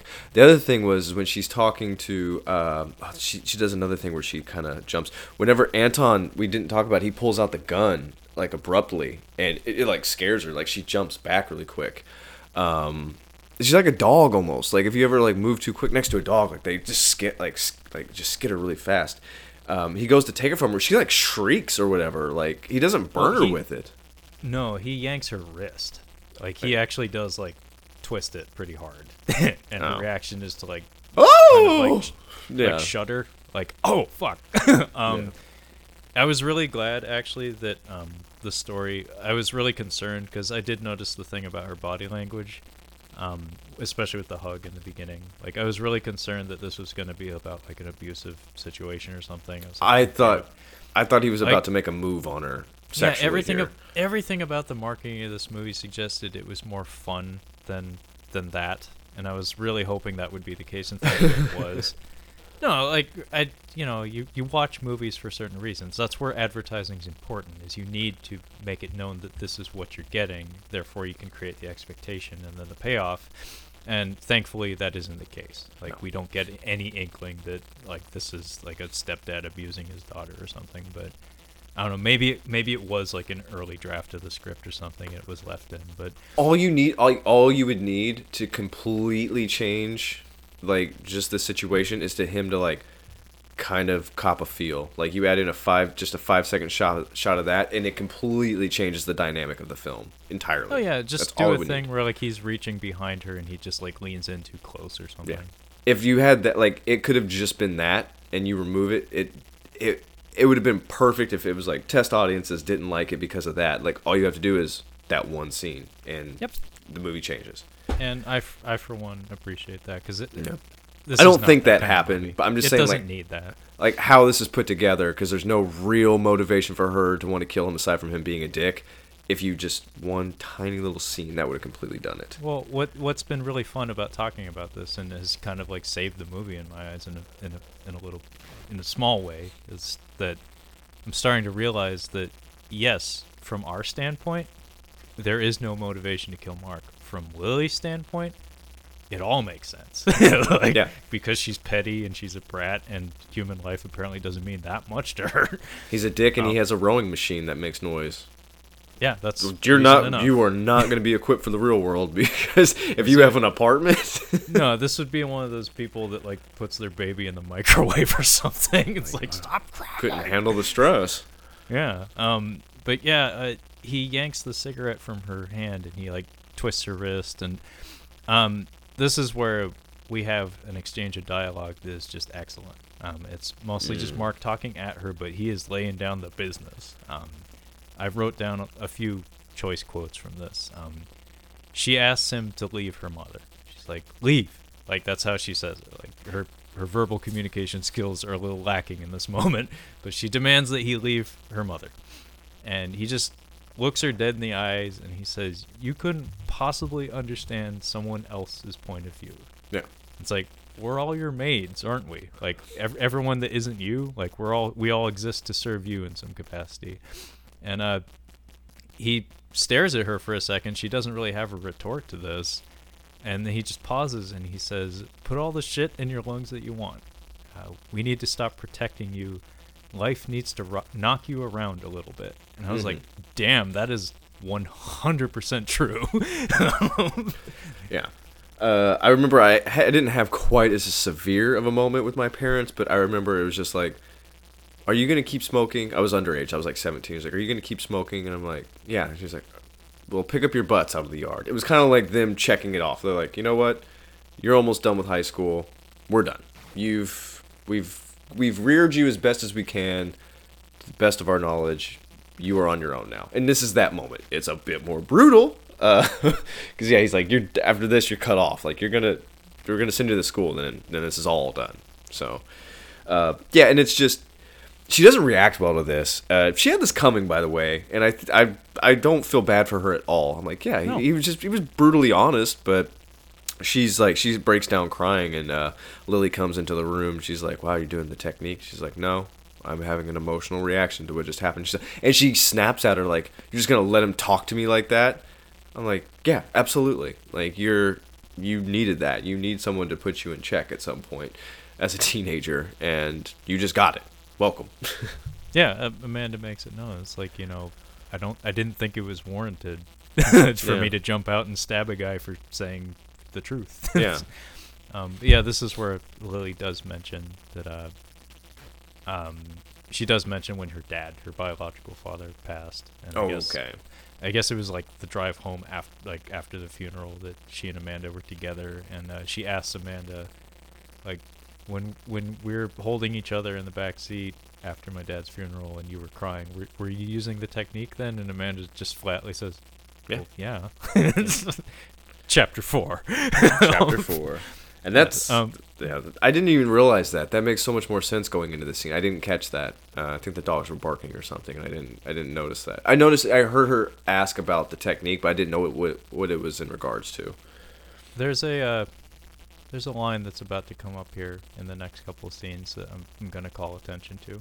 So Okay. put a pin in that. Um, so chapter four opens with Mark playing tennis, and uh, we have a shot of him looking over his shoulder, way back over his Mhm. shoulder, because this is a fucking mansion. We have a tennis court nearby. um, and Lily is just creepily watching him at a distance. Um, cut to the evening. We're having a movie night. Watching Shirley Temple. Yeah, we were watching Shirley Temple. Uh, Was it like uh, Little Princess or something? I'm assuming that this is kind of mirroring mirroring uh, her situation where it looks like it's Shirley Temple's mom and she's dating a new dude who's probably well off and she's like a poor girl who's going into a rich guy going going to be taken uh, taken into a rich guy's house kind of deal. I think So it's supposed to be mirroring thing- the scene. One thing that I may be reading too much into, but I really thought this was neat if if I'm correct. Um, so we're having movie night, just like before. We're watching a, an oldie, a black and white movie. Uh, it's the two girls sitting on the couch, um, and we have switched places. So Mhm. the first time we did this, Lily was in the left of the frame on the couch, and this time Amanda's in the left. I didn't notice that, but now that I'm thinking, like, yeah, they're in completely different spots now. complete opposite, and it's symbolic. I'm are they- pretty sure. Are they also sitting uh, further away from each other? Because I feel Much like they further were away, they were a little bit closer each time we see them on the couch. Yeah, this like when when we reunite, when we have that moment where she visits Amanda at her her mom's house, Hmm. we're sitting like thigh to thigh on the couch. This is also uh, I I was thinking about this while I was watching it. I'm like, this is what teen this is what being a teenager is in your off time. Like you're just on a ca- like generally if you're not doing like homework or sports or anything like that, you're just stuck sitting on a couch. You can't go do anything really. Like you're just that's what you do. Yep. You you're just there on the couch, and that's a lot of them hanging out is just that, them on the couch. Yeah, um, which again, there's a line coming up that keep that in mind. Um, so we're sitting on the couch, opposite places as before, and uh, the ergometer starts up, so we hear that rumbling on the on the soundtrack, and uh, Lily asks Amanda about like life being worth living, and Amanda is- not quite certain what she's asking, but she's like your life in particular, not just like life as a general concept, and uh, Amanda I don't even think she really has a good answer for it. But No. it it sounds like she she's kind of turning it over in her head, like I'm not really sure how to answer that. Um, but during this exchange, uh, Amanda starts to drink from her like juice glass or whatever, and Lily like lunges forward and says, "Don't drink it." Like I I roofied it. like she put Rohypnol in the drink, and she asks Amanda like, "Don't drink it." I I had a I had a plan of like drugging you and then like killing Mark and then putting the knife in your hand and like framing you for it. Um, and then there's a, a beat that passes and Amanda chugs the whole glass. Mm-hmm. Um, and as she's starting to go into this like drug-addled haze that she's basically passing out. Um, and she does make it known that like it is drugged the fuck up, like it Mhm. hence it working so quickly.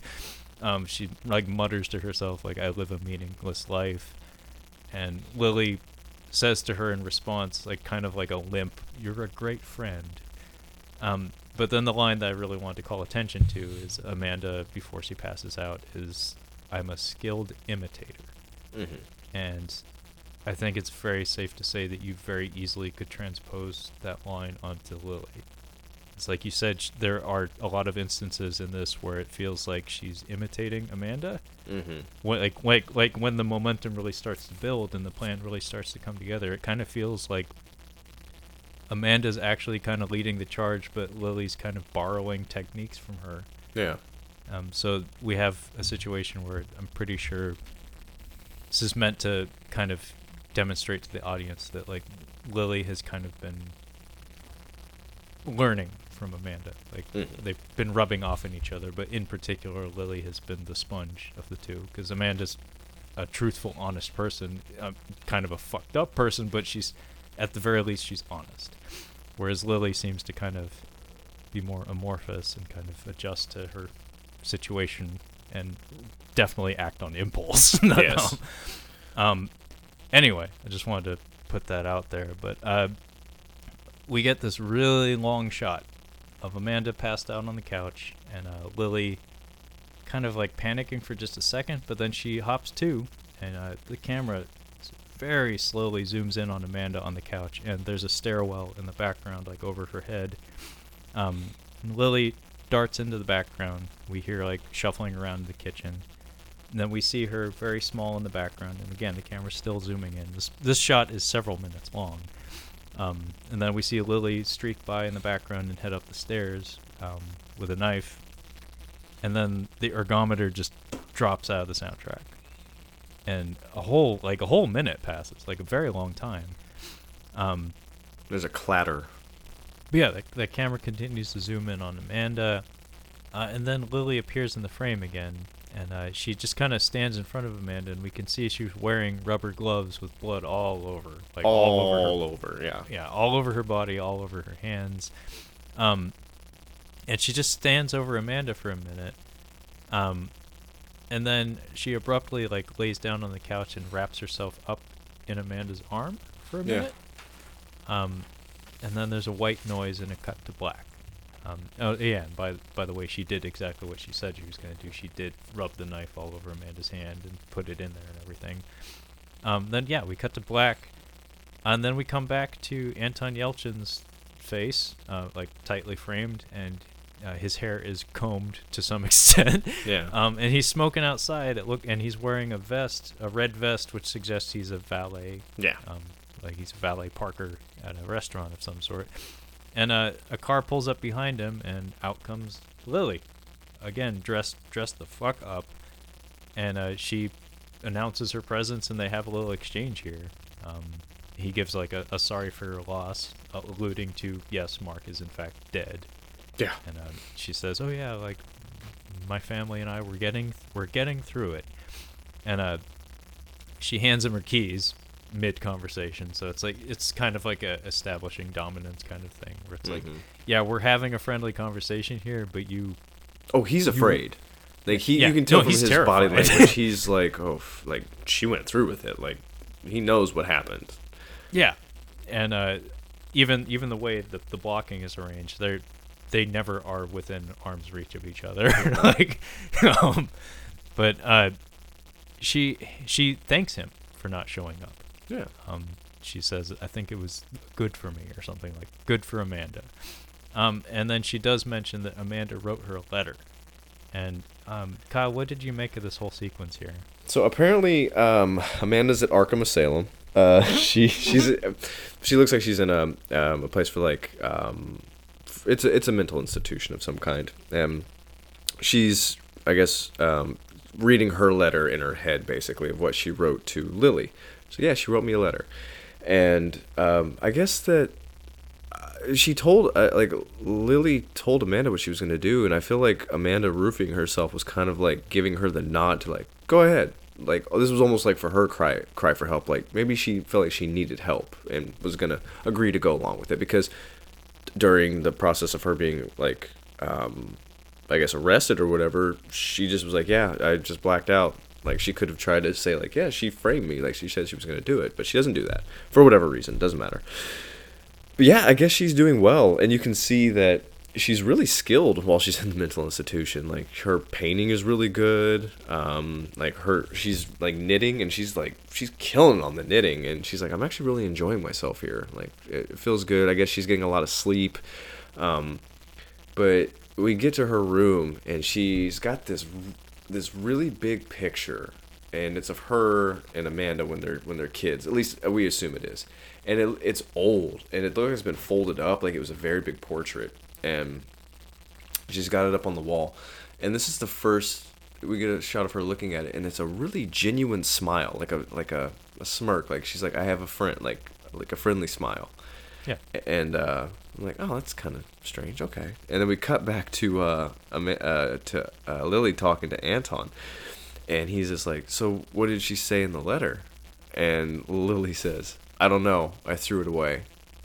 and that was that's like the end of the movie is that and i'm like damn that was fucking brutal you're as cold as ice cold as ice that would have been funny if they finished it with that that would yeah that'd be a good ending theme actually a little on the nose but yeah it would have been funny be better than that bad guy song or whatever um it's that billie eilish song um, anyway that, that's how Kyle's doing his Billie Eilish impression, and it's very accurate as far I've, as I understand. Because I asked her, she's like, "Who the hell is this chick? I'm like, well, what's going on?" And I found one Why of her is she so sad? I'm like, I'm like, listen to the song. I'm like, oh, she's just, it's just garbage. Okay, gotcha. I haven't listened to the the new James Bond track that she did. They let her do a James Bond song. Yeah, uh, she did the uh, "No Time to Die," the new James Bond theme song. Oh my god. I don't actually. I haven't listened to it yet, but I'm. I'll listen to it. Like, I'm curious. I, yeah. I don't really know her. I've listened to her twice, and not by my not by choice. Um, we once couldn't um, get Janelle Monáe maybe to do it, or anybody else, like somebody who's talented. I mean, she's British, James Bond. You know. She's British. She, I thought she was just regular American white girl. I'm almost positive she is she is British. I do not uh, want to Google her, but I'm going to. Yeah, your your phone's gonna feed you all sorts of teenage horse shit. I hate that shit. Oh, she's um, American. Billie Eilish. She's American. Yeah, she's, she's American. American. Yeah, she's got like American. a she's got like a mom that's like a, a producer or something like that, or an actress. Yeah. No. Oh. oh well, never mind then. Yeah. Well, I mean, she did clean up at the Grammys or whatever, so. Really? Oh yeah. Oh yeah. Um, but yeah, that was uh, that was Thoroughbreds. Um, you know, like I don't see myself going back to rewatch this unless no, I, no. unless I need to like share it with somebody. Um, but I I think this is a good movie. Like I I, I, I thought it was a well constructed film. Like it was a lot of fun to run back through it. Like because like like like if you listen to this whole episode, you'll notice that like both Kyle and I were like having some revelations from time mm-hmm. to time. Like, oh, huh, that that has a bit more to it than I thought. Um, so it's something you can chew on, which I always appreciate with a movie. And yeah, there's there's not a bad element to it. There's just like undeveloped elements, I guess, like mm-hmm. things I would have liked more of. Um, one thing you didn't mention about uh, Amanda's, like the little episode in the, like, the Arkham Asylum. mm-hmm. um, one thing you didn't mention is that she she mentions that she has a recurring dream. Yeah. Um, that felt like maybe one too one just one sentence too many in that whole spiel. Basically, her recurring dream is that like the world falls into disarray due to everybody like being obsessed with their smartphones, and then uh, the world is reclaimed by horses, who are happy because um, they're all like thoroughbred horses, but they're not aware of their value because there's no humans to slap that label on them. Mm-hmm. Which I'm sure there's a lot of commentary embedded in, in all that, but it, it comes, it's too hurried and it comes too late. Where it's like I don't know what you're trying to tell me because like that that little exchange with Mark in the kitchen, that that said a lot. Like mm-hmm. that that that cut deep. That meant something to me personally. But this was like it just felt like the, the rambling thoughts of a teenager, where it's like you know there there's something there, but it's it's not refined and it doesn't really mean anything in context. Yeah. Just, it's just like you know coffee talk, just lacking depth, I guess. Um, but yeah, uh, this was interesting. Um, it's funny because this uh, this director Cory Finley, um, he doesn't even have a Wikipedia entry. Um, it, I was kind of shocked. That's really rare, but uh, um, I think he has another movie coming out soon. Um, in fact, I'm gonna look it up here. It came out in Uh, 2019. It's Bad Education. Um, I've got it on my list of things to watch. I'm. It's it's done from what I can uh, understand, but it might not be. It might not have been released yet. Release is April 25th of There we go. 2020. So yeah, f- completed but not released. Um, starring Hugh Jackman. Yeah. Uh, right. Yeah. Yeah, no, I mean, just based on the quality of this film, I would check it out. Oh, for sure. And it's got Allison Janney in it, who I really like. Oh, and it's got Alex Wolff. Oh, he's back, and yeah, Yeah. Allison Janney is just wonderful. Um, she she stands out in any cast, and not just because Mhm. she's a tall lady. um, but uh, yeah, this was this was interesting. It's not it's not the strongest directorial debut we've had in the past few years, but it's definitely something that's like, It's noteworthy. Yeah, I'll I'll keep my eye on this guy until he disappoints me. Inevitably. Yeah. Um, but yeah, um, I don't know what we're going to be doing for the rest of this month, but um, it sounds like the theme we're going with is uh, recently deceased actors. Mm-hmm. Um, so are we are we trying to do the most like the last film for these people, or just a movie that is No, worth seeing? because for Philip Seymour Hoffman, there's one in particular I want you to watch. Uh, Before the Devil Knows You're Dead. Um, I've told you about this movie a few times, and I'm really excited to revisit it. It's my favorite Philip Seymour Hoffman performance that I've seen personally. Um, it's his ability to be, he can be a bad guy, or he can be a good guy, or he can just be a piece of shit. And this is his piece of shittiest uh, performance, in my opinion. I think it's great. So this is his uh, Simon Birch character, dialed up to eleven or something. This is his uh, Mission Impossible character dialed up. hurt her. Oh, I'm gonna find her and I'm gonna hurt her. Yeah. Yeah, uh, Philip Seymour Hoffman it needs to be said is maybe the maybe the reason we did we're Mhm. we're doing uh, moving on March. Anton Yelchin for sure was a big part of it, but then like in the same line of thinking, it's like Hoffman. Yeah, Philip Seymour Hoffman. That and Rob, that- there, miss that there's a. there's a real, Robin Williams, uh, a, a recent, probably the most recent of uh, Robin Williams films that I'd like to check out as well. Yeah, I don't even have to know what it is. Just out of curiosity, I would Mhm. I would watch it. It might be terrible, but just out of curiosity, I'd like to know what it is, just so we can put a, a period on that Mhm. on that whole that man's life. Yes. Um. Anyway, uh, thanks for joining us, and uh, tune in next time for Yeah. more moving on March at uh, Catch